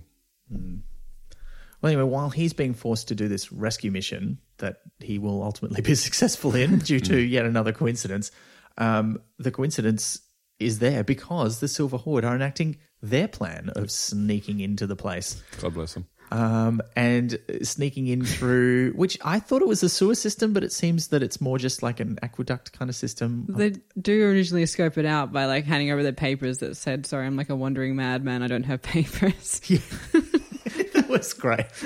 That was a nice touch. That was a very funny gag. Yeah. Um, and this is where you know teachers' influence is coming to the fore because they've been through the marketplace to get to the through the square, um, which was is a great sequence where he's teaching the He's trying to barbarians. civilize them. Yep. It actually weirdly reminded me. I went to Japan for the first time recently, and I went to Nara, which is one of the locations of one of the old imperial palaces Mm. there. And we were in uh, in the big. There's a massive Buddhist temple there, um, and we were there just hanging around. And there were lots of groups of school kids, and they were being asked to go up to tourists and talk to them in English. And this felt kind of like that, where like Oh, their wow. teachers like going, okay, go and have this interaction. Like, go and say, because remembering that th- the barbarians are also learning to speak the language as well as everything else. So they're going to interact with these people and just be nice to them and be friendly. And you're like, oh, that was, I just thought it was really cute that I was remembering something that happened with like, you know, eight year old school kids as what was happening with these 90 year old barbarians. give me all your um, one apple, and I will give you a, a money. Yeah. so good. And there's nothing there's nothing more uh, confronting than going to a market in another Yeah. country, regardless of be it Asia or Europe, wherever. It's it's where you're putting all your considerably lack of language skills on display, as well as everything. Uh, it is really like fun or strange experience as a white appearing Cantonese speaker Mm. to go to a Hong Kong market and see the change, the, the, s- the small change when you suddenly start speaking in Mm. fluent Cantonese. Yeah, there is a change of tack, and it is actually easier to negotiate the price down. But yeah, not that I do tons of haggling. It's just it's already inflated. Yeah. I was in a market in Nanjing um, a couple of years ago, and I saw a group of prawns trying to escape. Totally unrelated. I just wanted to bring it up because there's nothing funnier than watching a line of prawns, or sadder, prawns who got out of their bucket and were running down the street. Uh, little guys just trying to get. They possibly lived. I don't think they did. Oh. That sounds Yeah. like exactly something that would be in this book. It does. It does. Well, it's like it's like there's that pile of tortoises, and there's one like looking sadly at Yeah, them, going, "Oh, you, "You think you've got to have a bad day?" it's, oh, it's great. Yeah. Are you allowed to eat tortoises on the disc? Um, well, tortoises maybe, but not turtles. Okay, yeah, they're diff- that's right. and what's the difference? Uh, turtles. Uh, well, I I don't know that this is a scientific difference, but turtles have flippers and tortoises have feet, is my understanding. So turtles are aquatic and tortoises are only semi. I don't know. any- Just testing, testing. Seals and seal lions. Seals and sea lions. Yeah. Uh, one's a singer. Um, I, I thought a sea lion was like just a really big kind No, of seal. no. One's got ears and one hasn't. Oh, didn't There know you go. that. There you go. This is we're really listening going off underwater? topic. This is on the next one. No, Yeah. this is good, though. This Weird is world good of trivia. animals. Yeah. Um, I, these things stress me that I, I, I learn them and I just go, so no. And then, so, and then they go, what's a terrapin? I'm like, I don't know. It's the one no one likes. It, it's, I don't care. Harsh. It's Yeah. like a freshwater turtle. I don't know actually. I, I'm, I'm gonna. That's going in the show notes. I Yeah. will explain the difference between a turtle, a tortoise, Seal and, a and sea terrapin. lion is the one. Uh, seals don't have ears. Sea lions have visible ears. Oh, okay. There we go. is it because their Thanks, head Bevel. is sealed? Oh, we practiced that one for months. I'm glad we landed it. Well, no, I always have to come up with a way to remember the thing. Yeah, yeah, yeah. I So wondered why it which was in one the that- script. It makes sense now. Yeah. Great. That's good. That's good. Uh, yeah, the sequence of them going through the market is great, and then they get into the palace. There's that weird bit where there's that um, official who's like walking around the the sacred, like it's like a Zen garden because it's all like well raked. Again, a Japanese thing in a largely Chinese sort of place. Weird. Um, but he's listening to them as they walk underground, and he can hear the noises, but he can't understand what they're saying because they're speaking their own language. Uh, and he's like, "Are they ghosts? What's happening?" And then he, he bangs his head on something and falls over because he's not looking where he's going. I thought that was quite funny, but Yeah. also weird that that ne- character never comes back. And you're like, "That was a strange vignette." And I think there's a lot of little bits in that where he's put something in, and if he'd reused some of those characters and sort of built up the culture through that, it would have been better It was than like all the these five little signs. five families thing. I didn't really think there was much point to that. Like I was like, oh, this is going to be a big thing with the five families, like the McSweeney's and the I've forgotten all the other ones because I just thought that was funny. But um, Yeah. it's not real. They have a few meetings and that's it. It's so underdone, and Yeah. and Yeah. and why and And I thought, you know, I I I kind of remembered that they he doesn't really do anything with it, but I, I thought maybe the McSweeney's thing would be a way to talk about how the empire was unified and you know Yeah. what the influences were and how it worked. But really, it's just to repeatedly have the joke of throwing a Celtic name in with a bunch of you know Asian Chinese sounding names. Um, yeah, But yeah, I thought that was going to be more of a thing. Like maybe there would be like a bit of a backstabbing thing, or one of the families would come around, or like. But yeah, it was kind of just a back, like a, a f- faint backdrop Mm. to show that there's usually struggles when the emp- emperor dies. Mm. Um, yeah. But I don't think that really paid off, and I was a bit disappointed in that plot wise. Yeah, and they very vaguely show how awful the emperor is yeah. Hmm. um, You just- when you meet him, and he's an old, crazy old, horrible man. Well, he's Joffrey mm. if he lived for longer. yeah, yeah. Uh, and we do meet him mainly because Rincewind manages to explode the wall just by being there at the time when the bomb that Teach has planted in the wall goes off uh, and explodes it as a distraction so that all the guards go and check that out Yep. and they can get into the throne room. Um, they do get into the throne room in the palace, the, the, the Silver Horde. Uh, then the sequence of events is a bit muddied in my mind because Yeah. it, it made sense in one way, and then I'm like, no, it can't have happened in that order because Rincewind gets taken before the Emperor, and that has to happen before the Horde go in and find him dead because they think they're going to kill him, but I think they're still sneaking around in their eunuch disguises at Unique. that point. Just, yep, that's right. Just one of me. That's- that's- yeah, and they're so put out when they find out what they've been dressed as. Yeah. And you're like, you barbarians, why do you care? Like, I, they have this weird. I like how it muddled their sense of honor is, where they're like, no, no, we'll stab people ourselves. We don't send other people to do Mm. it for us, but we also won't lie and pretend that we're somebody else. We're like, why not? That's a great tactic. Yeah. Like, they talk about the, how their height of deception is that they invite someone round for dinner and wait until they get really drunk and full of bread and then they kill them. and you're like, okay, well, that's a good tactic, I guess. Um, But yeah, so uh, so the, the emperor, we meet the emperor. Rincewind meets the emperor, and the emperor is clearly the most evil bastard. Uh, and then he gets put in the prison uh, along with a bunch of the revolutionaries who have also been captured whilst Yep. trying to break in. Uh, but one of them's missing. Um, we haven't really talked about. Oh him. Herb. herb one one fire herb. Yeah. And I, you know, I like how he sort of reuses that idea of you know Two Flower, and then Mm. he- Two Flower talks about his boss in The Color of Magic, whose name is Nine Turning Mirrors. Yep. And then there are some names like that, but then he just sort of forgets about it for like a whole bunch of characters in this. And I'm like, but that were, they were cool. Like that gave it a Mm. Yeah. unique identity. That a unique identity. yeah. Um, well, you know, there were. It wasn't a very ballsy decision to, to, to just forget about it. Oh. Uh, but yeah, I really liked those names. I was sad that there wasn't more of them. Uh, Uh, although there's a, there's a couple of good jokes that involve them, like the two privates who um, find Rincewind later on in the book.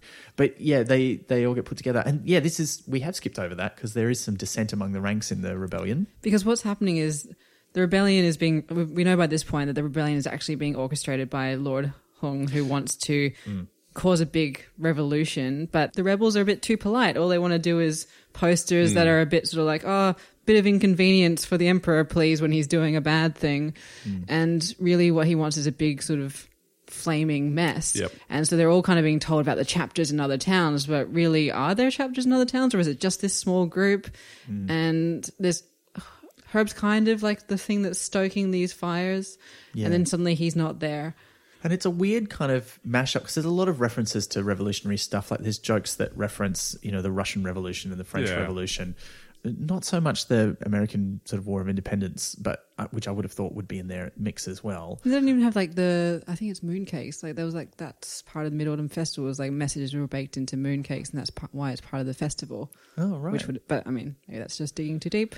No, But no. also because there isn't actually a rebellion happening. Yeah. So and because it, it seemed like because it, it's a weird kind of point where it's not the idea that you know the people who lead these revolutions become corrupted and and then screw over everybody. Like it's not about Stalin, you know, but it's more about how somebody can use people's desire to do something good and twist it. And it, and I, I think again that's where the message of what he's trying to say Hmm. is not quite clear. It's not a very clear satire, uh, and it and most of the fire in the message goes to Rincewind telling them that they're idiots for Yeah, yeah. like doing it the way they are, um, and that they expect someone else to come and solve their problems, which is kind of like him rallying against the trope that he is there to represent Yeah, yeah. in a way. Um, and that all does come to a head in the dungeon where very conveniently the guards are all dead. And again, it looks like Rincewind is, well, that it's easy to, if you think he's got magic powers, assume that that's something to do with him. And who's in the next cell? oh, yeah. This is where we meet Two Flower. Yeah. Yeah. I was really happy to see him, but I, I also was really disappointed with him in this book because he really feels very little like the character that we know. And Yeah. he's in it so little. He's just there to be Butterfly's dad, Yeah. like Hmm. just to make that connection to legitimize her a bit more. That's It is like a greatest hits bringing him back. I would have. Yeah, I don't know. I would have. I I would have liked him to be more proactive part of the plot, mainly because Yeah. then there would have been more local people involved. But he's Yeah. also like his whole thing is kind of that he's bumbling and optimistic, and so I think I'd have liked to see him more, but I also don't feel that he, as a character, would have had much to do with the machinations of it all because he was No, a bit it's too not him. innocent. Like his, that's why they have that comment about his wife must have been like a super intelligent sort of manager of him because like they have that thing about oh we'll send him off to do a task while we go around to do the the map thing, which I thought again was a bit underdone, but yeah. Yeah, and also he was like, what am I trying to say? She's been fridged. You know, he gets violent towards the end of the Mm. book. He wants to fight Lord Hong. He wants to do something. He wants to support his daughter's revolution. Mm. That's because his wife has died. Hmm. Yeah. And also, there's that thing where he that he has a conversation with Rincewind, who says, "You never mentioned you had a family," and uh, he just sort of shrugs it off and it's like, "Well, you never really asked," or whatever he says. Well, he said he said it lots of He times. said it lots of times, but he didn't really answer. But Those language barriers. but then you're like, "Why were you on holiday by yourself?" Yeah, yeah. like that's a bit of a weird thing to do to go across the other side of the world And by his yourself and leave Kids your would have been wife. quite small. Well, Or were not even non-existent born. at that time, I think they yeah. probably weren't even born because the amount of time that's meant to have passed, it seems like it's at least 20 years, and none Yeah, of those yeah. kids are 20 years old. So it's a long time. It's an interesting choice to come back because obviously he has a part to play at the end of sorts, but it's not a part that's irreplaceable. No. And he, he- though, you know, the daughters didn't have to be daughters. Hmm. They could have just been characters. And Yeah. So I guess I, I was I was really happy to see him because I love the character a lot, but also I was a bit sad because I was like, well, you, you're kind of not really here. Like, yeah, yeah. Yeah. But while that's going on, this is when the, the Silver Horde get into the Emperor's bedroom and they're like, yeah, we'll kill him. Uh, and he's already dead because this is all part of Lord Hong's plan for the rebels to break out and for it to appear that they have assassinated the Emperor, which is not how things are supposed to go. It's supposed to be one of the, you know, leaders of the noble families. And this gives him, I mean, what it- can we detail what his actual plan is? Because I kind of get it, but it's a bit for someone who's presented as being so ultra hyper competent, and he is one of those hyper competent villains, particularly at the start of the book. By the end of the book, he's just a rambly mess. It is a bit confused. Figure out what he wanted because I know he wanted Ankh Morpork somehow, but like, He how wanted did to this? go and invade, didn't he? Didn't he want to go and take so he out had to Angmor be Park? Yeah. emperor to do that. yeah. Couldn't he have just like twisted one of the bumbling other family lords to do it? Because it's much better to be the, the vizier than the emperor. Well, I think he wanted the chaos so that he had a mandate to make much more sweeping changes. Like, I think the idea was that he, it wouldn't just be another war between the five families and one of them wins and becomes the new emperor and things carry on much the same as before. It would have been there is great dissent in our, you know, population. The whole social structure of our empire has been, you know, threatened. so so we like- have to make a whole bunch of big changes. One of which is we're going to make a big army and we can go. Like it would have given him. This is my impression was that he felt he needed that to make changes to um, do the things he wanted to do. It's like when they use a terror event to increase surveillance on individual citizens, that kind of thing. Yeah. So in, in some ways, it- you know, that kind of commentary, and I think it's not clear because it wasn't a satire of what we would now consider it to be a satire Yeah. of. But I think there is that in there. I think that's a definite part of it. Yeah.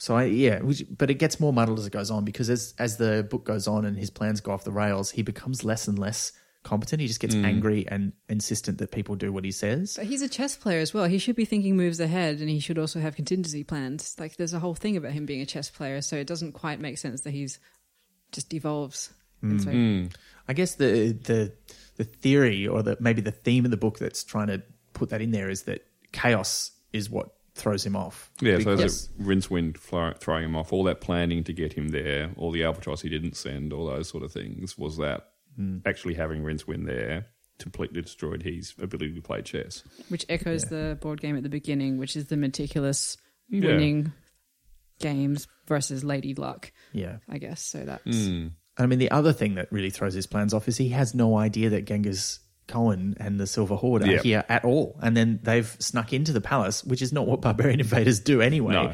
So not only are they there, they're not acting like themselves and taken over. And And, they're- that's their yeah. that's their theft. They don't want Yeah. to steal money. They want to steal the whole empire because Cohen, Cohen's like, this is my retirement plan. like I, I want to have a whole empire so I can just sort of sit on a throne and and you're like, that's weird, but okay. But they did have sure. that delightful conversation of like, oh, we'll just take the rubies and stuff and go. And then, yeah. But then he's like, oh, it's kind of like stealing from ourselves, isn't it? Like, Yeah. yeah. Yeah. And, the tax guy is like, oh, but these vases are worth a lot of money. Oh, I love that tax guy. when he's like, "Oh, I could be your tax guy," and he's he's already doing all the calculations in his head, going, "Oh, yeah, no, like you know, yep, uh, those those things would be reasonable expenses for a barbarian, like all of the you know the drinking and the Yeah. eating and like, Write off one loincloth a year. yeah, it was great. I, I really like that. Having been through a similar experience with an arts accountant, like figuring out what what is appropriate, uh, I'm like, mm, yep, I can identify with this. The Age just published a tax calculator for um, different. Ooh. Art. Yeah, they didn't have the arts, didn't have barbarians either. I'm sure. Terrible oversight. Yeah. Yeah. Who do they think reads the age? like it's barbarians and artists. Like, it really is. Um, yeah. Oh, weird. Uh, but this is where sort of we get towards the the sort of the the last part of the book. Yeah. Really, is that this is where everybody's plans have been put into motion. Some of them have worked better than others. Uh, but what the I kind of really liked.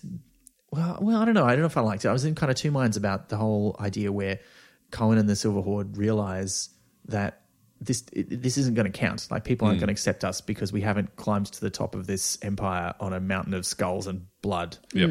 um, and we need to make that happen. And Lord Hong is like, "You're ruining all my plans. We'll destroy you." And he tries to rally all the troops. He also tries to poison him, and that doesn't work very well. Yeah, yeah, that was great. The, the poison. Although again, like that was him seemingly going like it was way not subtle enough for Hmm. him. And I think that was the first bit in the book where I'm like, what happened to the Lord Hong at the start? Who Yeah. like is like making a sword and like hears sees the reflection of an assassin in the messenger's eyes and like that's just the cool stuff. Like that was Yeah. amazing.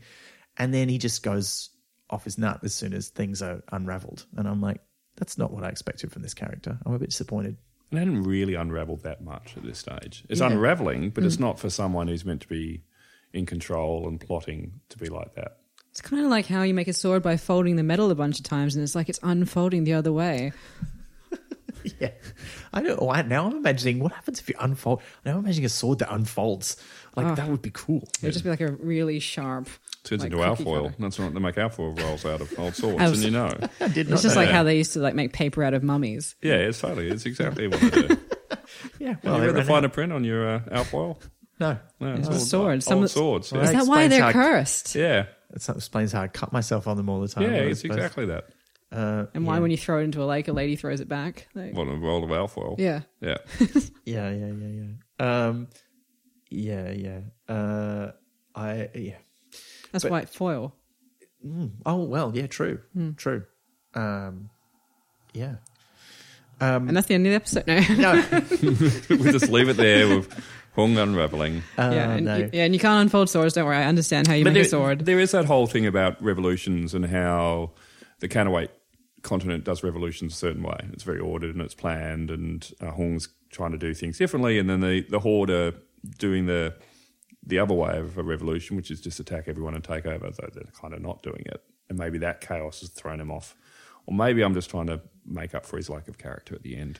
Yeah, he does seem like a different person. Yeah. um, like he seems a bit more like the guy from Going Postal, Richard Yeah. Gilt. He seems like because Hmm. Richard Gilt's a bit like that, where he's he's used he's so used to everything going his own way that Yeah. as soon as it doesn't, he just gets a bit irrational and and crazy. Yeah. Whereas Lord Hong is presented as someone who would never be in that position because he's always planning against people who are trying to kill him anyway. So Yeah. it's And he would, like a person like that, would have an escape hatch in your plan for if it went wrong. Like you'd be like, oh well, okay, I'll buy my time and I'll do another plan. Like yeah, Yeah. because it doesn't have to be now. There's not like no, a and now if is you've the been moment. plotting that long, So, but this is this is where lots of things start happening Yep. uh, in rapid succession. Uh, Hong challenges the Silver Horde. He's like, like we'll we'll fight you, uh, and we'll fight on the plane outside. That's where we Mm-hmm. Yep. always fight. Uh, we'll do it tomorrow. We'll see you then. And the Silver Horde are like, oh, there's like six of us, um, Yep. and, uh, or seven, uh, and there's a lot of you. Uh, and Rincewind has his idea, and I actually quite liked this because you know they, it talks about how he's not very good with weapons, at Hmm. least not normal ones, and he's got an idea, and he's like, okay, I've got an idea, and he he goes out and accidentally, in inverted commas, meets. Um, Dibbler again, the local Dibbler, or I'm not quite, wasn't quite sure how to pronounce his think it was version of the Dibbler. name. Dublar, yeah, and says, "Yeah, no, look, I shouldn't be telling you this, but you know, there's going to be like a whole horde of invisible ghosts that are going to fight on their behalf." I mean, I don't think it's true, you know, and it goes into great lengths about how that's the way you get people to spread Yep. a rumor. There's is two you- million three hundred thousand and nine. No, there's not. But yeah, yeah, yeah. There's not, there's not like you use sp- specifics and you tell them that you don't believe it, which Yep. means that you know people are like, wait, hang on, maybe I'm smarter than you and I know that it is true, uh, and seeds these or sows these seeds of of dissent and worry in the armies, uh, and I thought you know that was great and it does kind of work, but but then. Rincewind doesn't seem to tell anyone that that's what he's done, or he does, but then it kind of goes. It's weird because it happens so much on the enemy side, and there are other revolutionaries who are helping to stoke those fires. But then the it it, it doesn't. I don't know. It- doesn't he say it to Hung like at the beginning, and then he spreads the rumor? Like, and I can't remember if that's in front of the horde or not. So Oh, he he's like, does "Oh, say you." something like he's like, that. "You've just seen the generals, but you haven't seen the army, the invisible army, something." oh yeah, something like But I'm that. not sure if that's like articulating his plan fully, and then he goes and spreads the rumors about it, which makes sense with his character because his strength is words, not Yeah, that's It is true. incredibly clever of him, though. yeah, and it- and look, it certainly has an effect on the armies. And then you have all those scenes where Hong's talking to the other noble lords Mm. and insisting that they just do the fight anyway. And he's not like combating that. And I'm like, your whole plan was to foment a fake revolution. Mm.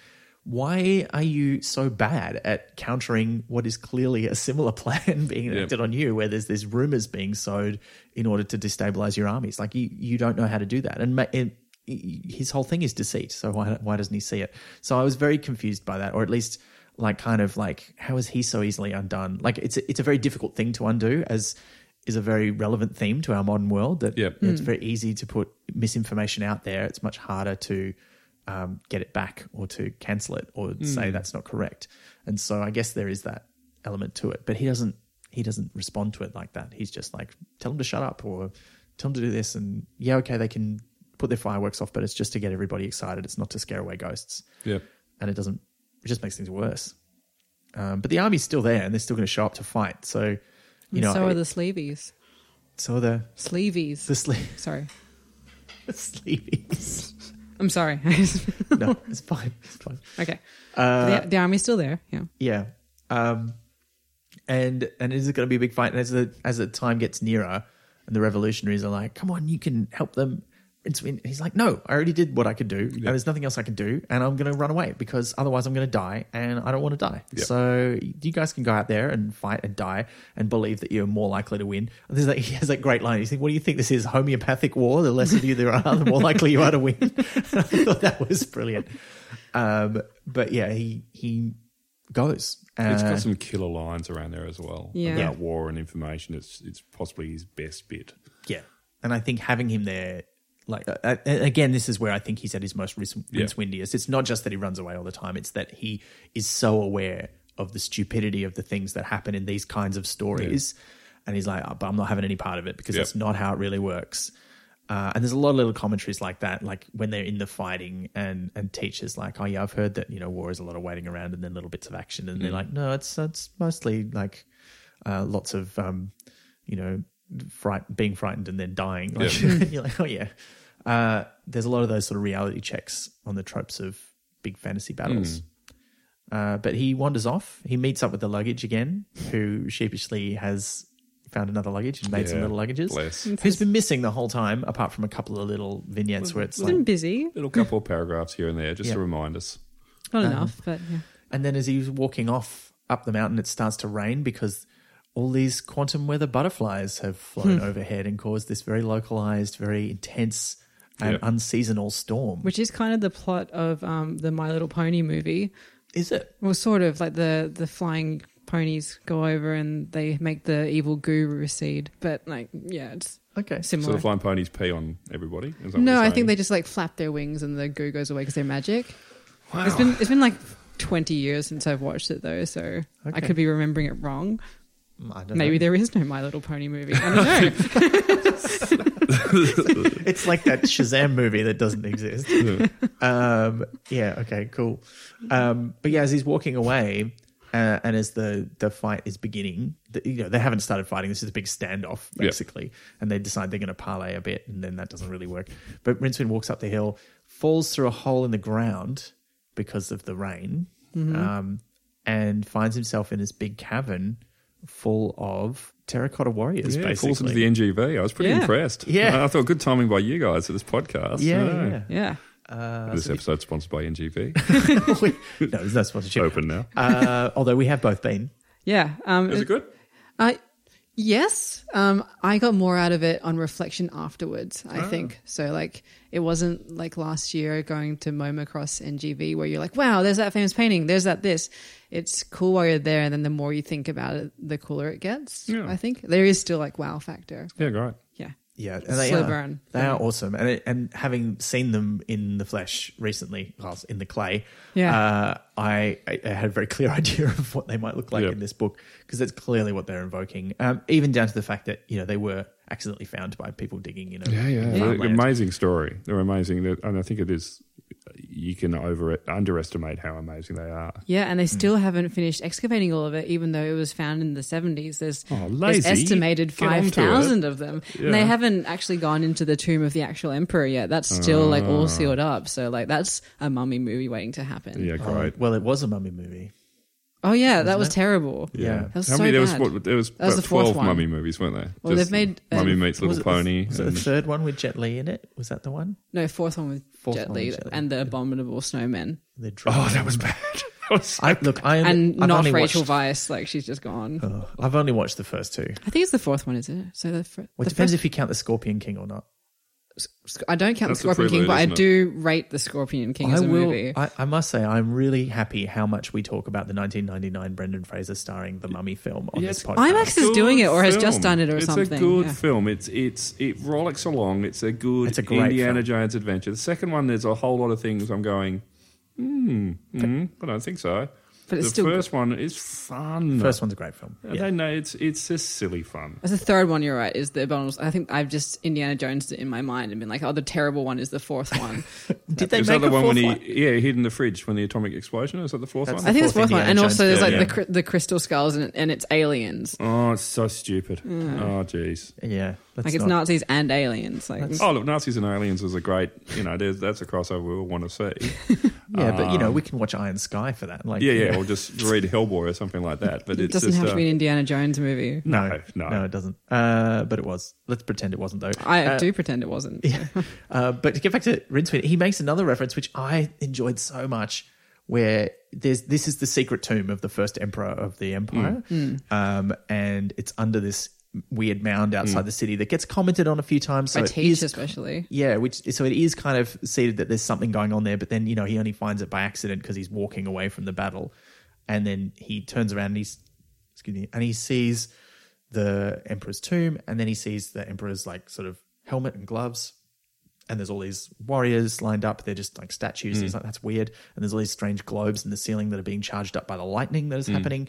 And he puts on the helmet and he can see the back of his own head. so it's basically a virtual reality helmet. Yeah. And he puts on the gloves and these little icons glow up and he's basically playing lemmings. Yeah. Which I loved as a reference. Uh, and I found a great quote actually from Terry because he was he was asked about this and he kind of you know jokingly uh, he said what lemmings merely because the red army can fight dig march and climb and is controlled by little icons can't imagine how anyone thought that and then he said not only did i wipe lemmings from my hard disk i overwrote it so i couldn't get it back i'm like wow he He really hated lemmings. No, no, Lemmings it's, it sounds like he loved lemmings. He, lo- he loved it a bit too much. Like he played it too much. Yeah, because like at school, we had it on all our school computers, and at lunchtime, everyone would like race in. Like you'd smash down your sandwich and you race in to be one of like to get one of the computers so you could play Hmm. Lemmings. Because Lemmings is the basis of all tower defense games, basically, isn't it? it's Well, the sort of. It's- unstoppable, the zombies versus plants, all those sort of Well, things started there. Yeah, sort of. There's not really any tower defense. You don't have any enemies. It's just about getting them to the exit. Yeah. So you assign some of them roles to control the other lemmings and make sure they go where they're supposed to go. Your enemy is time. And I, I That's found true. out last week it was invented in Dundee. Really? Yeah, Dundee's a city of design. In a meeting at a UNESCO meeting last week, they said we invented lemmings. I went, you did not, liars! Just because you put it in PowerPoint, they did. No, they did. It, well, I didn't know that it was them, but I did know it was a UK game. Yeah, yeah. Uh, so that was that's Dundee's cool. done amazing things. I really want to go home surprising. and play it now. Uh, but they, uh, well, it's good. There is a r- fairly recent mobile version, which isn't terrible, unlike a lot. Don't of modern tell me mobile that. versions. What a, what a, I what a don't- high bar it is. It isn't terrible. No, it's actually it's actually pretty good. It's it just avoids some of the tropes of free to play mobile games that are maybe a bit annoying. Um, but it, uh, it it includes some of them and avoids others. But, But it's it's, horrifyingly addictive, so I should probably not. yeah, don't do it. Uh, Where do lemmings live? well, they Well, don't. they don't. They just No, keep no, they're, walking. they they're- they die. are animals, aren't they? Are they real? Are They are real animals, Yeah. and the whole thing about them walking off cliffs is not true. No, But where are they it's not from? true. It's not an It's e- because of it. evolutionary forward step. that well, it's you- because of a Disney film. yeah, yeah. Uh, and I think I think actually we might have talked about this. It's in the show notes to an earlier episode because we talked about the um, the ermines, uh, Ah. one of the Discworld animals, which is clearly inspired by the idea of I'm lemmings. Mm-hmm. just gonna look up Yeah. where lemmings live. Uh, and I think I think they they live in Europe Because they're a, they're a somewhere. mink kind of ferret. Yeah, they're kind of they're that related family to- of really vicious things that will absolutely stuff you up if you put it down your pants. yeah yeah yeah yeah. Uh, this is one where it's going to be. oh, they're cute. I'm just Uh, going to. Throughout temperate and polar regions of North America and Eurasia, inhabiting steppes, spelt S T E P P E S, and semi deserts, treeless alpine or arctic tundra, sphagnum bobs, coniferous forests, and sage. These are just made up words. Now, This is- saffron bog is really important for the environment. and They, they dig up and put into uh, garden centres. It's one of the worst resources to put into your garden. did anyone know that this is what they look like? They're very cute. Oh, they're cute. They're little micey Yeah. things. They are They're very not really cute. ferrets. I thought they'd be like I, I was imagining the computer game thing, No. just Well, like hairless in and- some areas. Well, And, they got green hair and weird sort of. And they, mu- and they walk on two legs. It's it's not a documentary list. and I very much do not want these to die. Like I, No. I don't think I could blow them up at the No. end of a level. Uh, no, you wouldn't. You wouldn't want that. That'd be very deeply upsetting. everybody thinks that they would run off cliffs if you if they Yeah. weren't stopped, but that's because that was a, a myth and it was propagated by a Disney wildlife film in which they kind of made a bunch of them run off a cliff. Yeah. And it's and it's just yeah, it's a horrendous story. I'll find I'll find the details. I'll put it in the show notes for this episode uh, if I can't find it. Because We people might are have suddenly done it before. fascinated by the amount of wildlife talk I brought in. They go seals and sea lions, turtles and tortoises, lemmings, sloths. Well, they got we the need- closing speed of a cheetah, We things need- like that. We need to know these things. Yeah. Uh, I we love need that to in know your about summary them. of them, you added like five more things. just just chuckling out weird stuff in my head. I I really like the idea of things hidden in mounds, and I'm just bringing it back to living in Salisbury where Terry Pratchett lived, and the whole barrows and stuff around Stonehenge, and the fact that you can there's a back road between Salisbury and Stonehenge, and you go there and you go on top of the hill and you can see all the barrows, and there's also that big hill. I can't remember what it is. I'm going to call it Spilsbury, but he's a guy I went to school with. Um, all those things are what haven't been dug up, which are tombs. yeah. Um, all the barrows. Um, Yeah, and, and also hitting back the fantasy, Weirdstone and Brisingham, and you know books like that, which is and that whole myth that King Arthur's living in a barrow and he's going to come back and be really disappointed with Brexit. Um, Yeah. really dig it. I mean, you know, it's Yeah. the kind of fantasy muscle in me loves it. Well, you have to dig it. It's underground. Yeah, there we go. Set that one up. Uh, Can I just quickly say also, it's kind of nice um, when they were talking about originally transporting Rincewind to the counterweight continent. That he was like, "How are you going to stop me from ending up in a mountain or something?" Oh, yeah. and he ends up in a mountain or something. That's true. Yeah, yeah, yeah. That's true. And he nearly gets stuck there as well Yeah. because he But- puts the helmet and the thing on and then activates it and then he can control this the red army and Yeah, the this is Horde. the The- original magical army made of Yeah. earth and powered by lightning which they all think is a myth but it's not it's this incredible incredible magical business Which Yeah. yeah, and there's repeated references to the idea that the Red Army will rise and you know Yep. fight on the side of righteousness, and he's like, no, that does not, there's no invisible or magical Red Army that's going to come and save you, and then he is the instrument by which that actually does happen. Yeah. uh, and the Red Army comes up out of the ground and they fight the armies of all the warlords. Um, and scatter them all because they're already s- frightened of the you know invisible ghosts, and now And the there's men an in actual sandals. red army coming. Um, yeah, and uh, they win the battle by Mm. scaring everybody off and killing a bunch of people. Um, and so the Silver Horde storms back into the palace to say, "Well, it's ours now." Uh, but then Lord Hong is not having that and goes in to confront them, uh, which is when Two Flower taps him on the shoulder and says, "Hey, mate, Yeah. like, do you remember a while ago you were having a skirmish and you incidentally killed a bunch of people? Well, I'm not very happy about that." And he doesn't, you know, say, "My name is Two Flower. Yeah. You killed my wife. Prepare to die." Yep. But he, he, he's, he does a very polite version of that, and uh, and is about to fight him. He's clearly going to die because he's no good at it, Yep. and refuses his daughter's like stepping in uh, even though they'd be much better at the job. And a barking dog. Yeah, we, get- we gets get the sent back. payoff. It, it comes back. Yeah, because they're trying to. Because and this comes back because they're they're just is that are they just sending it back or they're no, trying, they're trying to, get him back. they're trying to get Rincewind Yeah, back, yeah, but yeah. they can't do it because he's not in the right spot. Yep. Uh, or rather, no, they can do it, but there's this weird interference that the lady has done with the quantum with the butterfly landing on Hex to Yeah. ruin the calculations. And so, yeah, they send the barking dog back, which was the plan, but it comes back and blows up or fires, uh, obliterates Lord Hong. But also kills Teach, who by this time has taken on his true barbarian persona and found the life he was always meant to lead. I just just something just occurred to me. So the whole thing of hex, you have to send something the same mass back. Or similar mass, yeah. Yeah, so Rincewind is as heavy as a barking dog cannon. Well, or they is that said luggage? They said he was too heavy. But it was heavier than him, which meant that he had too much momentum. ah, so that's it. Okay, good. But I think, yeah, and I, I think they, they that so at their end, that's why they had the like mattresses and stuff Yeah. piled up. Yep. Um, but they did, thought they'd just send that back, uh, and of course, it doesn't really work. And that's why he like you know piles through a snowdrift and Yeah, smashes it a bunch keeps of moving. people.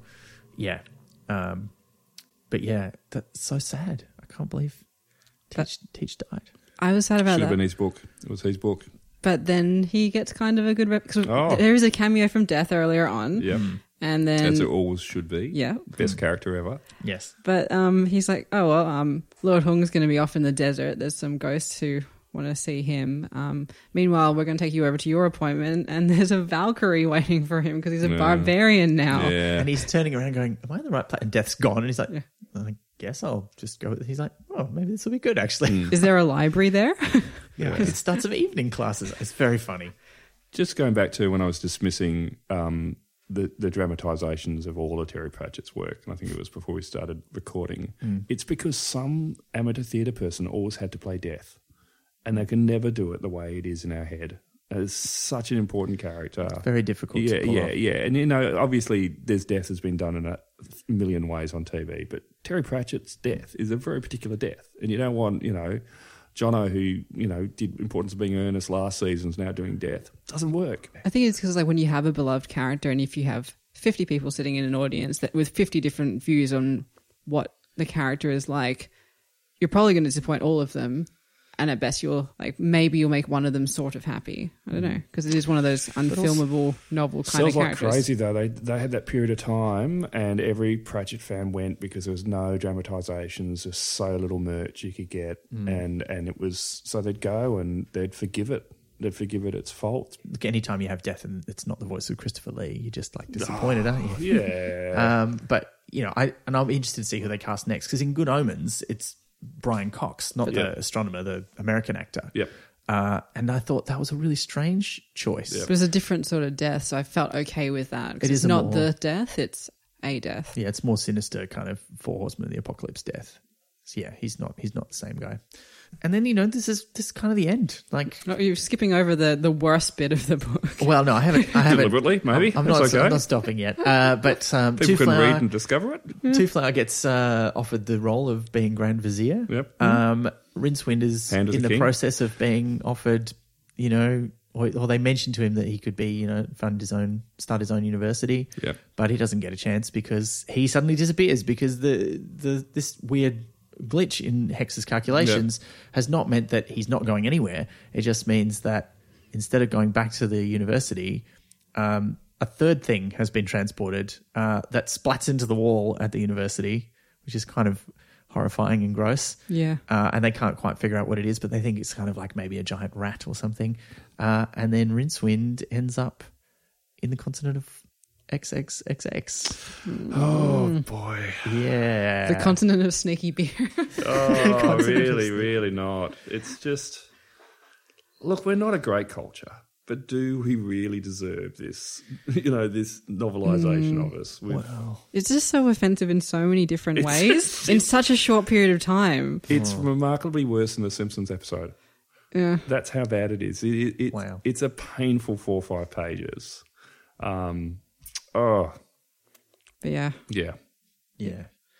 Uh, it just, yeah, it was. Just, just an awkward silence there. As we just here we go. There Let's is- not go. Let's remember Because it's that. got stereotypes plus like the worst of colonialism all merged into this. Uh, What's the kang? Is it? I don't even want to think about I mean, it's, Cool. it's, you know, in, in the first five seconds that he's there in this book, he's like gets offered a boomerang and then he's like, I don't want your stupid stick. I don't want to be part of your adventures. And he throws it away. And of course, it comes back and hits him in the head. And I'm like, y- you have to know how to throw those. Yeah, yeah, that's, that's- not how it works. It's not going to happen. Um, it's it, It's yeah. like that movie, and I'm not sure it wasn't a Brendan Fraser movie set in Australia with a giant kangaroo. Can you Uh, remember that? I know the one you Kangaroo mean. it Jack wasn't Brendan or Fraser. something? Just It wasn't he- Brendan but Fraser. he was at the same acting school. It was um, Um, it was what's his name from Sliders? Oh, it was so bad. Uh, yeah, So Jerry bad. O'Connell Yeah, in come on. Kangaroo Jack. Well, You could have either. They're interchangeable. Um, I know. I I I'll fight you. what's Brendan Fraser do? He's he's got something new coming out. Hasn't He has. Yeah, he's he had a long time off for very sad Yeah. personal Yeah. reasons. this long article Um, about it, which is good. Yeah, uh, but he's great, and I'm really glad to see him back. But look, that that brings us to the end though of the book. Um, it, I mean, how, I think we've kind of said how we feel about it as we go through. It's interesting where, for me where it places in the momentum of reading them all. For me, like it was the 17th. I'd read them. s- I read the first 16 really quickly. Like I borrowed them from a friend, and this one I think when it came out, and you develop the muscle of familiarity, which you guys must have because you're reading them again. And this is me dipping back. Um, but the first time I thought about it, I think there's there's a good book in there. It's just not quite working, and then you take away some of the lazy lazy melding of cultures and you know the whole barbarian who's so totally inappropriate which we've avoided talking about but is real a bit s- of a stain on the book And is that how people felt at the time for us reading it though, or is this like looking at it through the lens of how far we've come in some ways? Because like, Hmm. did it hold up momentum, or did it compare it unfavorably with the other books at the time? no i enjoyed it at the time this Yeah. wasn't the ones that made me go when i start skipping and i, I think it's around about this i started going they're not all great um, and i reckon i read the first 15 or so within months i was ripping through them i read the first two within weeks Yeah, and um, it was just those things you're just waiting for. Same as you were talking before about series of Harry Potter, you wait for the next Harry Potter, and your anticipation makes a book better than it'll ever be. Mm, Yeah. Yeah, I, I read the first ones up to this fairly quickly. I paced them out a bit longer because of various, you know, practical reasons. But Yeah. I think I read I read them all over the space of a year or maybe eighteen months. And um, but I caught up to this. I think was like I said was the current one Mm. because I think this is the last one that I have in the paperback. And then Yeah. I was working at a bookshop at the time, so I was buying them in hardcover as they came out. Yeah, great. Uh, starting with I think Masquerade, which I think is the next one. Oh, Masquerade's good. Yeah, Masquerade's really good. There's some really good ones around here. Yeah. yeah. and and I remember enjoying this because I I really liked Rincewind and I was really happy to see Yeah. him back. But I I don't think I have ever thought back on it as like one of my favorites. And but I do think there's so many really great bits in it. Yeah. that really kind of make y- y- you know you wouldn't want to th- not reread it. I Yeah. think um, you wouldn't skip it because there's so many good bits, um, and it then becomes part of Cohen's story, which we, we come back to later in the Last Hero. Mm. Um, It becomes part of Rincewind's story, which you know we'll revisit when we get to the Last Continent. Um, let's not talk about that anymore right now. So I don't know. I I think it's got lots of great bits that Yeah. kind of save it a bit. Yeah. And again, like just coming back to that we didn't talk about the ninjas as well, Oh, which was no. quite good. Um Okay. yeah, the examination scene I particularly loved. Yeah. because it was just very, the, the, especially the poem being written on his leg, because that was before Mulan came out, where she has the poem written on her hand, and then the the lady grabs her hand and then draws a moustache on her face. So yeah, It's, it's around about the time that I reckon he's riding jumped, and I reckon soul music is kind of seeing it, and the guards, but like men at arms is before this, I reckon he's riding. He gets.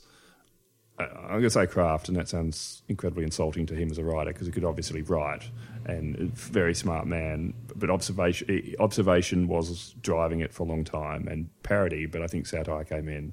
And I always reckon the Guards books are the ones where there's some of those books are so affecting and they're so clever. And the later books aren't as funny, but they're, geez, they're good books. Mm. Yeah, they are good. They yeah he are good. picked up skills He along did, the uh, way, yeah, and they're he- showing through here. Also, probably ran out of things he could do parody and tropes on. Well, I think he became interested in different things. Yeah. And, you, and you can see that even in the transition from the really early stuff into this Yeah. period of writing where he's already interested in different stuff than he was interested Yeah. in when he started writing the Discworld books. Um, but look, let's let's talk about a few of those favorite bits that I think kind of save the book because I've got a, I've got a few. Liz, did you have any? I did enjoy that fluxes came up again in this, even though it wasn't a gross context, but I guess that Yeah. happens, as in like a poopy context. Um, I liked uh, quite early on. There's a there's a line um, where he's, he's describing the quantum weather butterfly for the first time, and he says that the wings are slightly more ragged than those of the common fritillary, which I thought was a very specific and weird word to use. So I, I looked it up, and it is the name of a particular kind of flower, and also the name of a fairly common um, butterfly that you'd find in Europe, not one that we have here. But I thought it was really interesting because the name supposedly comes from an Italian name or a Latin name for a dice box, um, Oh. because the pattern on the wings of the butterfly or of the um, the uh, lily-like plant uh, resembles the pattern that you would get on dice boxes. And I thought, does that mean like does he did that on purpose because it's a quantum weather butterfly and it's rolling the dice? I mean, is that yeah. Yeah. and I, and I, I think surely. But then, Yeah. but then I also felt a bit sad about that because I'm like, he did that much research on that, but he, somehow he did research. He didn't do well, there's enough the research language on- things that maybe might it's have deliberate been. choice. Maybe maybe he's, there's a Maybe there's distance more in in there. generalisation that he did, he wanted to keep. Yeah, I don't know. But there is, I think, that some of the language things that I talked about earlier aren't a coincidence. Like I think there is a Yeah. level of research that went into making those references have resonance that might not otherwise be picked up. But yeah, Yeah, Hmm. yeah. Um, I also really liked. Uh, we get another glimpse into the work of Bloody Stupid Johnson with.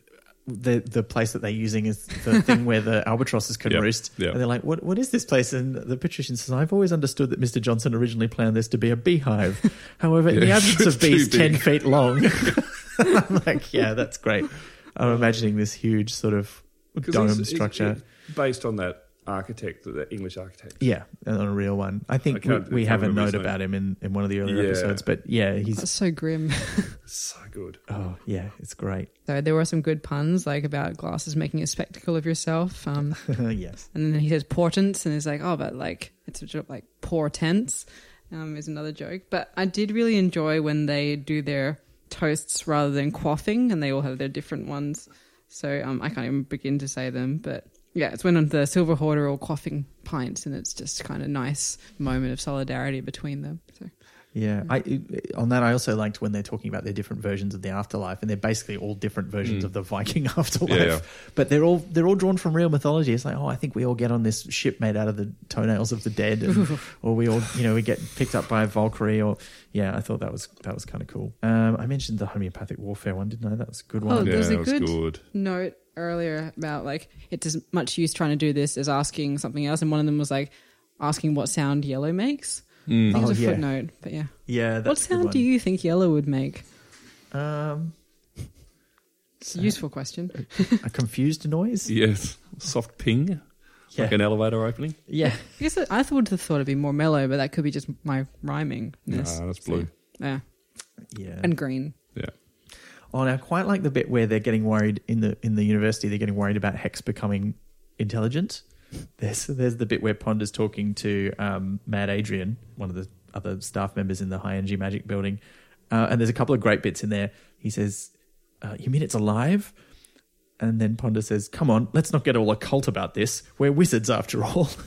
And I was like, that's isn't that the whole job Yeah, yeah, description? yeah. That's it. Yeah. Ponder also talks about the fact that you have to meddle a bit and then understand later. Uh, but also, Adrian says, listen, you know that long problem in Thormic Fields you wanted me to put in? Yes. Well, it gave me the answer at midnight, said Adrian, his face pale. Good. Yes, good. Except that I didn't actually give it the problem until half past one, Ponder. Like, what? But then uh, he goes on to say, you, you got the answer before you asked the question. He said, Yes. Why did you ask the question then? Well, I thought about it and I thought maybe I had to. I mean, I couldn't have known what the answer was going to be if I didn't give it the problem. Well, good point. Um, you waited 90 minutes though. I was hiding in the privy. yeah, yeah, yeah. There's no better word than privy. Mm. Privy is just a, just a comedy word, which It is a good comedy word. brought Mm. back the room privy. The other thing I really like is when Rincewind first finds the magic armor, perfectly normal magic armor. It had never been very popular in Ankh-Morpork. Of course, it was light, you could make it as thin as cloth, but it tended to lose its magic without warning. Many an ancient lord's last words had been, You can't kill me because I've got magic. Ah! and I was like, Yeah, no, that's very good. Magic, your wife's a hippo. Uh, yeah, yeah. Um, there's some great footnotes as well. One of my favorite ones is the one where they're talking about the fireworks bomb, and the the, the footnote is kids. Only very silly wizards with bad sinus trouble do this. Sensible people go off to a roped off enclosure where they can watch a heavily protected man in the middle distance light with the aid of a very long pole something that goes. Fst, and then they can shout hooray! I was like, oh, that was cute. A little like, hey kids, don't do this at home moment. Um, yeah, so those are a few of my favorite bits. Did you have any favorite bits Oh, you want Mm. I, oh, just that first bit back in Ant Moor Park. It's uh, probably because I was just watching Game of Thrones, so I was just having a visual reference to how bad a medieval city can be, and I was in a medieval town, so. And al- also the Terracotta Warriors and the callback to being the Golem. You just mentioned that, Mm. and it's one of my favourite stories, the Golem of Prague. Oh yeah, It's really interesting. And of course, we get much more into that in Feet of Clay. Yeah, Yeah. Yeah. I think that's probably why I like the Golem of Prague. It's from Feet of Clay, so Yeah. I dig them. Yeah, cool. Because Uh, they're buried. Uh, but Glad we, to help. we did get some good questions. So, uh, Liz, wh- who we start with? Um, I just wanted to start more with a comment um, from our Discord from Zoe, who did also point to some of the issues that we discussed that helped shape our discussion today about um, some of the the satirical issues. So I just thought I'd just do a shout out for that. This one's from Danny. Ideal casting choice for Two Flower, Pretty Butterfly, Lotus Blossom, Lord Hong, and the Emperor. So we don't have to do all of all of them because that's quite a lot. But if you have some choices, I think This is a tricky question. I mean, I, I um, look, I do say I, I, I did like, uh, and I, and I've talked before on the podcast um, about how I haven't watched the Color of Magic TV adaptation Mm. because they cast David Jason as Rincewind, and I just thought that was such horrendously bad casting because he's much too old Yeah. um, and doesn't look at all like I, how I imagine Rincewind to look. So I didn't want to watch it, but they cast Sean Astin as Two Flower. And Oh. so instead of making him a parody of a Japanese tourist, they made him a parody of an American tourist. And so he's Oh. still wearing like a loud Hawaiian shirt and the hat and the and the Yeah. glasses, but he's being very American instead of. And I thought that's a clever way to turn it around. But it does mean you can't make interesting times because you can't make the counterweight continent you full of wouldn't want to. Americans. Yeah. Uh, but yeah, maybe you wouldn't want to. I don't know. No. Um, very weird. I thought. Um, so I kind of like that, but that's it's hard things to do. None of them are old enough because I, I just I want to say Lucy Liu because I love her so much because I watch Elementary a lot and she's one of my faves. Mm. But she's just she's she's not young enough for any of those characters. Um, although you know what, you She could looks cast her like- as yeah. Lord Hong. Yeah. she would be an amazing Lord Hong. She But could not nail when but I wouldn't be able to buy her de- devolution of the plan later. Mm, yeah, but I think if you if you're adapting it into film, you'd probably change the ending, wouldn't you? You'd fix it a bit, and you'd probably, I mean, you'd take that opportunity, like you would with any adaptation of something that's a bit older, to knock the the rough edges off it and you to throw try in and a make it something. catalyzing event. Yeah, a bit like you know they did that, and I don't want to get into any spoilers because a lot of people won't have seen it yet. But they did that with a few of the elements of Good Omens that maybe didn't work as well Yeah. in the book as they could have. Um, mostly, it's very faithful, but the kind of extra stuff they add in, the couple of little things they change, I thought were really great. Got to change. It's different mediums. We're not looking for photocopies. That's the whole Yeah. the world. And I think when people let that go, But we're, we're getting away from the topic. yeah, we're avoiding it really Have well. we got any good casting choices? I think this is a real comment on t- diversity casting in that Mm. there is like only a small handful of Asian actors in Hollywood that have recurring roles. Like there's lots of good ones, but I yeah. just thought of who I want to be Lord Hong, though. Yeah, who? BD Wong. Yes. I love him so much. He's and he can do evil, like because he's in Gotham and he plays the evil psychologist, does all the experiments on all the patients in Arkham Asylum, and uh, he's a, he's a character from the comics, so there's quite a different version in Yep. the, in Gotham, and he's so good. He's so good. I'd never seen him being evil before, and I just loved it so much. And it and Gotham is a very dramatic, cartoony. Over, like it's very melodramatic. In fact, it's very over the top, which is one of the reasons I love it so much and he just does that kind of he's like yes i will kill you all kind of he does and he would be perfect he would he wouldn't play it the same but he could really nail it i think he'd be great as lin hong I'll, I'll put that in there as a as another one for sure he's great but you're right you know that's why i was hesitating because i'm like well i don't want to suggest any wine actors although ha- this does remind me uh, i did see a note and this might give us a bit more of an insight into how much terry was thinking about things is that there's a line in the book um, where the samurai warriors, towards the end of the big fight sequence, are shouting things.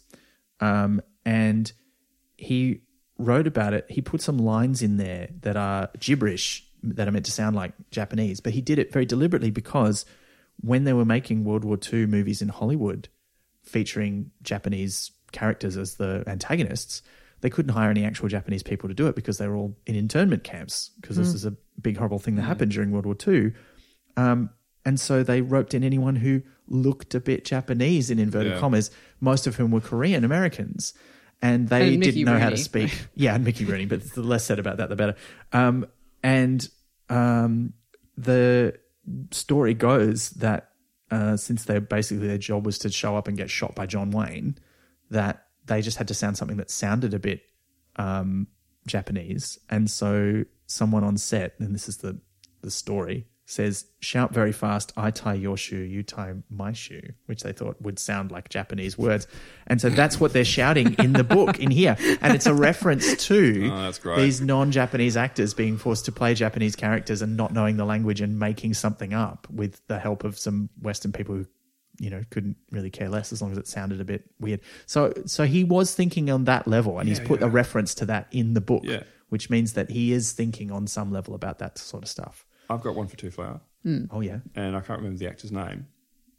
The guy from Heroes.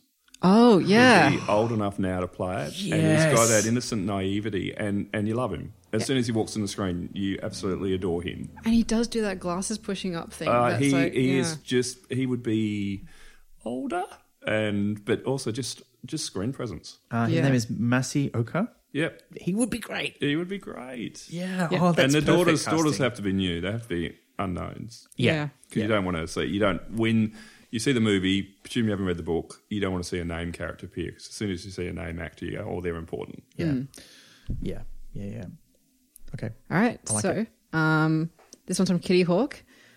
Um, what do you think of the scene where Rincewind is in Sator Square eating sausage in a bun and being inexpertly coshed by Thieves Guild trainees? Um, my answer is I love it. oh yeah it was great Read a whole book of that. Oh, the bunning scene.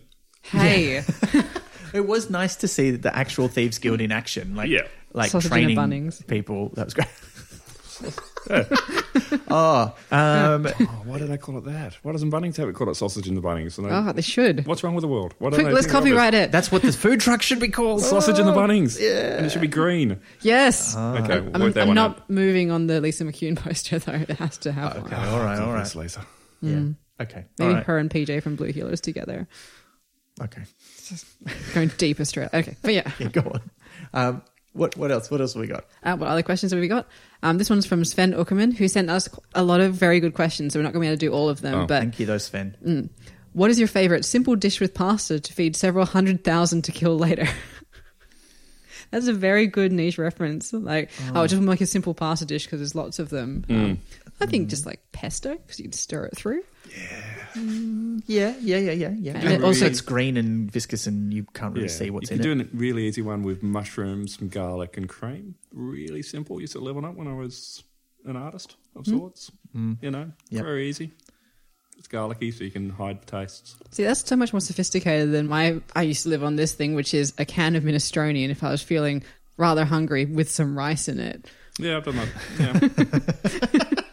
Work in the arts. Yeah. Yeah, If yeah. you're feeling really gourmet, you can add some like spices to it Oh, while it's on the spices. stove. Yeah, Fancy. Yeah, I know, like bit of bit of Spices, basil. spices is the condiments you steal from Hungry Jack's, wasn't it? Yeah. Is that what you're talking about? Salt and pepper. Yeah, look, I, I remember one of my versions of that was uh, something I used to cook for breakfast, and I do like los huevos rancheros, but all it was was just I just like scramble some eggs and tip some like salsa Oh, dip fancy. in it. it Yeah. was, that was pretty good actually. Um, we've got a couple of good ones from Achu and Sneeze as well, so we can't do them all, unfortunately. But I did have a really good comment about Sir Terry doesn't swear very much, but it stands out when he does, doesn't it? Oh yeah, and we noticed that in every book. I mean, in this one, oh, there's that great bit where uh, Rincewind is stuck in the armor and he's having to do the charades to tell them where he is because he can't speak through the golems, uh, and he's and so he's doing the charades, and Two Flower works it out, and he says. He says, "Oh, you worked it out. You you understood wind. That was a really difficult one to do that syllable." And he goes, "Yeah, but it was more when you started going, oh shit, oh shit, oh shit, I'm going to die. That we really figured out it was you." And I'm like, "Yes, that's a Rincewind thing to say." And it Yeah. is one of the few times that he uses real swearing in the books. But I think it, it gives it that a bit more down to earth feel when he puts it in there. Which other characters swear? Um, I think Is he the only one? I think he's the only one who swears in this book. Like I think in other books, I don't. I can't. I, none are jumping out as. uh, as and look, you don't get swearers. much. It's it's basically just the occasional shit. That's really all you But it's get. always a shock to the system. You're like, oh my god, Oh, you- well, goodness gracious me! I mean, uh, it's not much of a shock to us, I'm sure. I wonder if it's been bowdlerized in the American editions or whether they still say shit in there. I don't know. Hmm. Be interesting to know. If you've got an American Darn edition, let us let us know. And if you've got the Swedish edition, Hmm. can you check? I don't know. Yeah, yeah. If you, what, does, is, is it the same in other languages? I don't know. Um, but um, Achu and Sneeze did send in this question slash comment, which I thought was worth sharing. Is this the greatest description of Discord magic ever? Magic isn't like maths. Like the Discord itself, it follows common sense rather than logic, and nor is it like cookery. A cake's a cake. Mix the ingredients up right and cook them at the right temperature, and a cake happens. No casserole requires moonbeams. No souffle ever demanded to be mixed by a virgin. Yeah, it's very good. Yeah. I like that. I like that a lot. Uh, we'll share some of um, Achu and Sneeze's other observations on the Twitter as well, because there's some very good ones in there. Yeah, that'd be Um, great.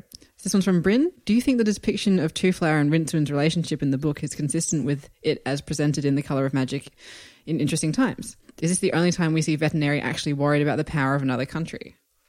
Oh, that is a good question. Um, yeah, well, it's not the only time. I mean, obviously, you've got some more. You've got some more direct worries, like for example, in Jingo or in. Um, and it's kind of at a distance because we don't really spend much time with him. But in Monstrous Regiment, that's kind of what's going on in the background. That's the reason for the war that's happening there. So there are other times, but this is this is the first time you see him doing state stuff that involves other countries. Uh, also, there's the fifth elephant, I suppose, and where there's the whole mission to Uberwald and stuff. So there are a few other times, but I think this is definitely the first one. Yeah. What about the depiction of Two Flower and Rincewind's relationship? So, do you think that's consistent? I don't know. It's a good question. They've been apart for so long that I think you Yeah. buy that things aren't quite the same. But again, you know, and this was something that Meg also asked on Facebook about the reveal of Two Flower and how we felt about it and were we happy that we got more story for him. And I, and I think, you know, I've already talked about how I was a bit disappointed. Hmm. And I think they just don't, they spend so little time together, but it is nice that they have that friendship because it's not often you see Rincewind with someone who he feels comfortable with. And he still is on edge because of the situation, but Two Flower is still very warm to him. Two Flower was warm to most people. Yeah. Yeah. this That's is true. a lovely man. He is nice. Mm. That's why I like him so much. Because it's a hero now. Yeah, that's perfect. Kai. You nailed it.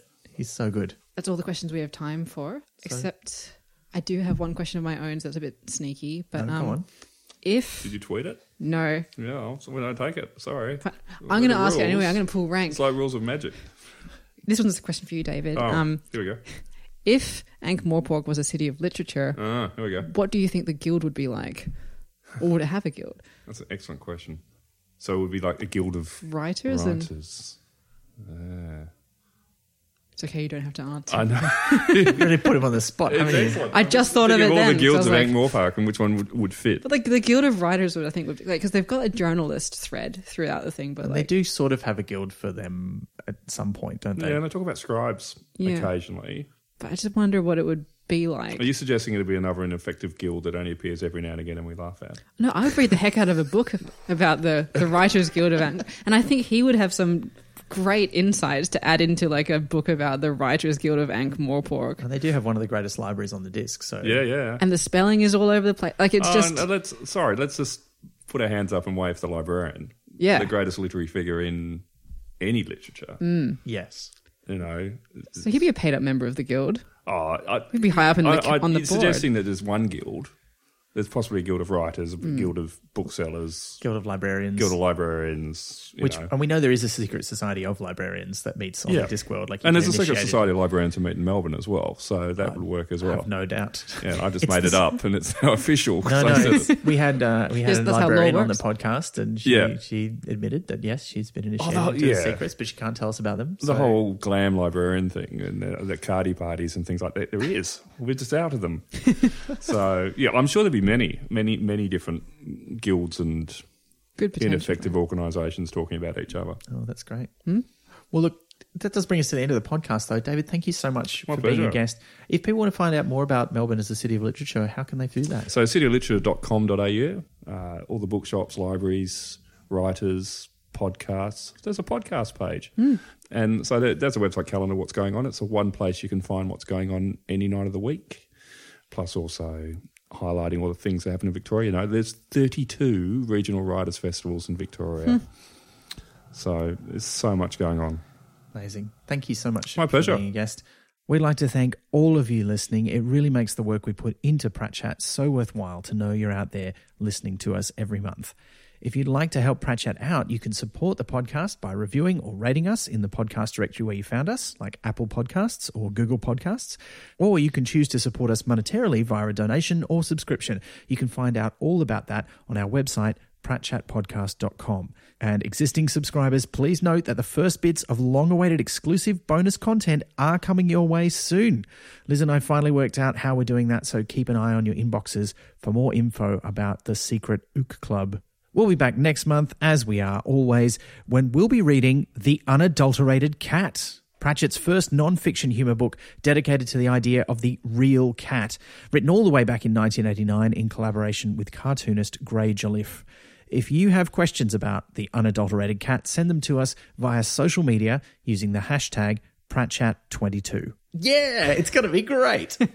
uh, and we're going to have a great time reading it. Um, but until next time we come back, uh, hopefully you will live in interestingly less pan Asian cultural mishmash times. But watch out for those quantum weather butterflies. Don't tread on them. You've been listening to Pratchett, the monthly Terry Pratchett Book Club podcast, with Pratchett as Elizabeth Flux, Ben McKenzie, that's me, and guest David Riding. Pratchett is produced and edited by me, with music by David Ashton of Sample and Hold Studios. You can find us on Twitter, Instagram, and Facebook at Pratchett Podcast, and listen to past episodes and support the production of new ones via pratchettpodcast.com. Join the conversation for this episode using the hashtag Pratchett21. Pratt Chat is brought to you by Splendid Chaps Productions. We make entertainment for your ears, like the time travel comedy series Night Terrace. To find out more, visit splendidchaps.com.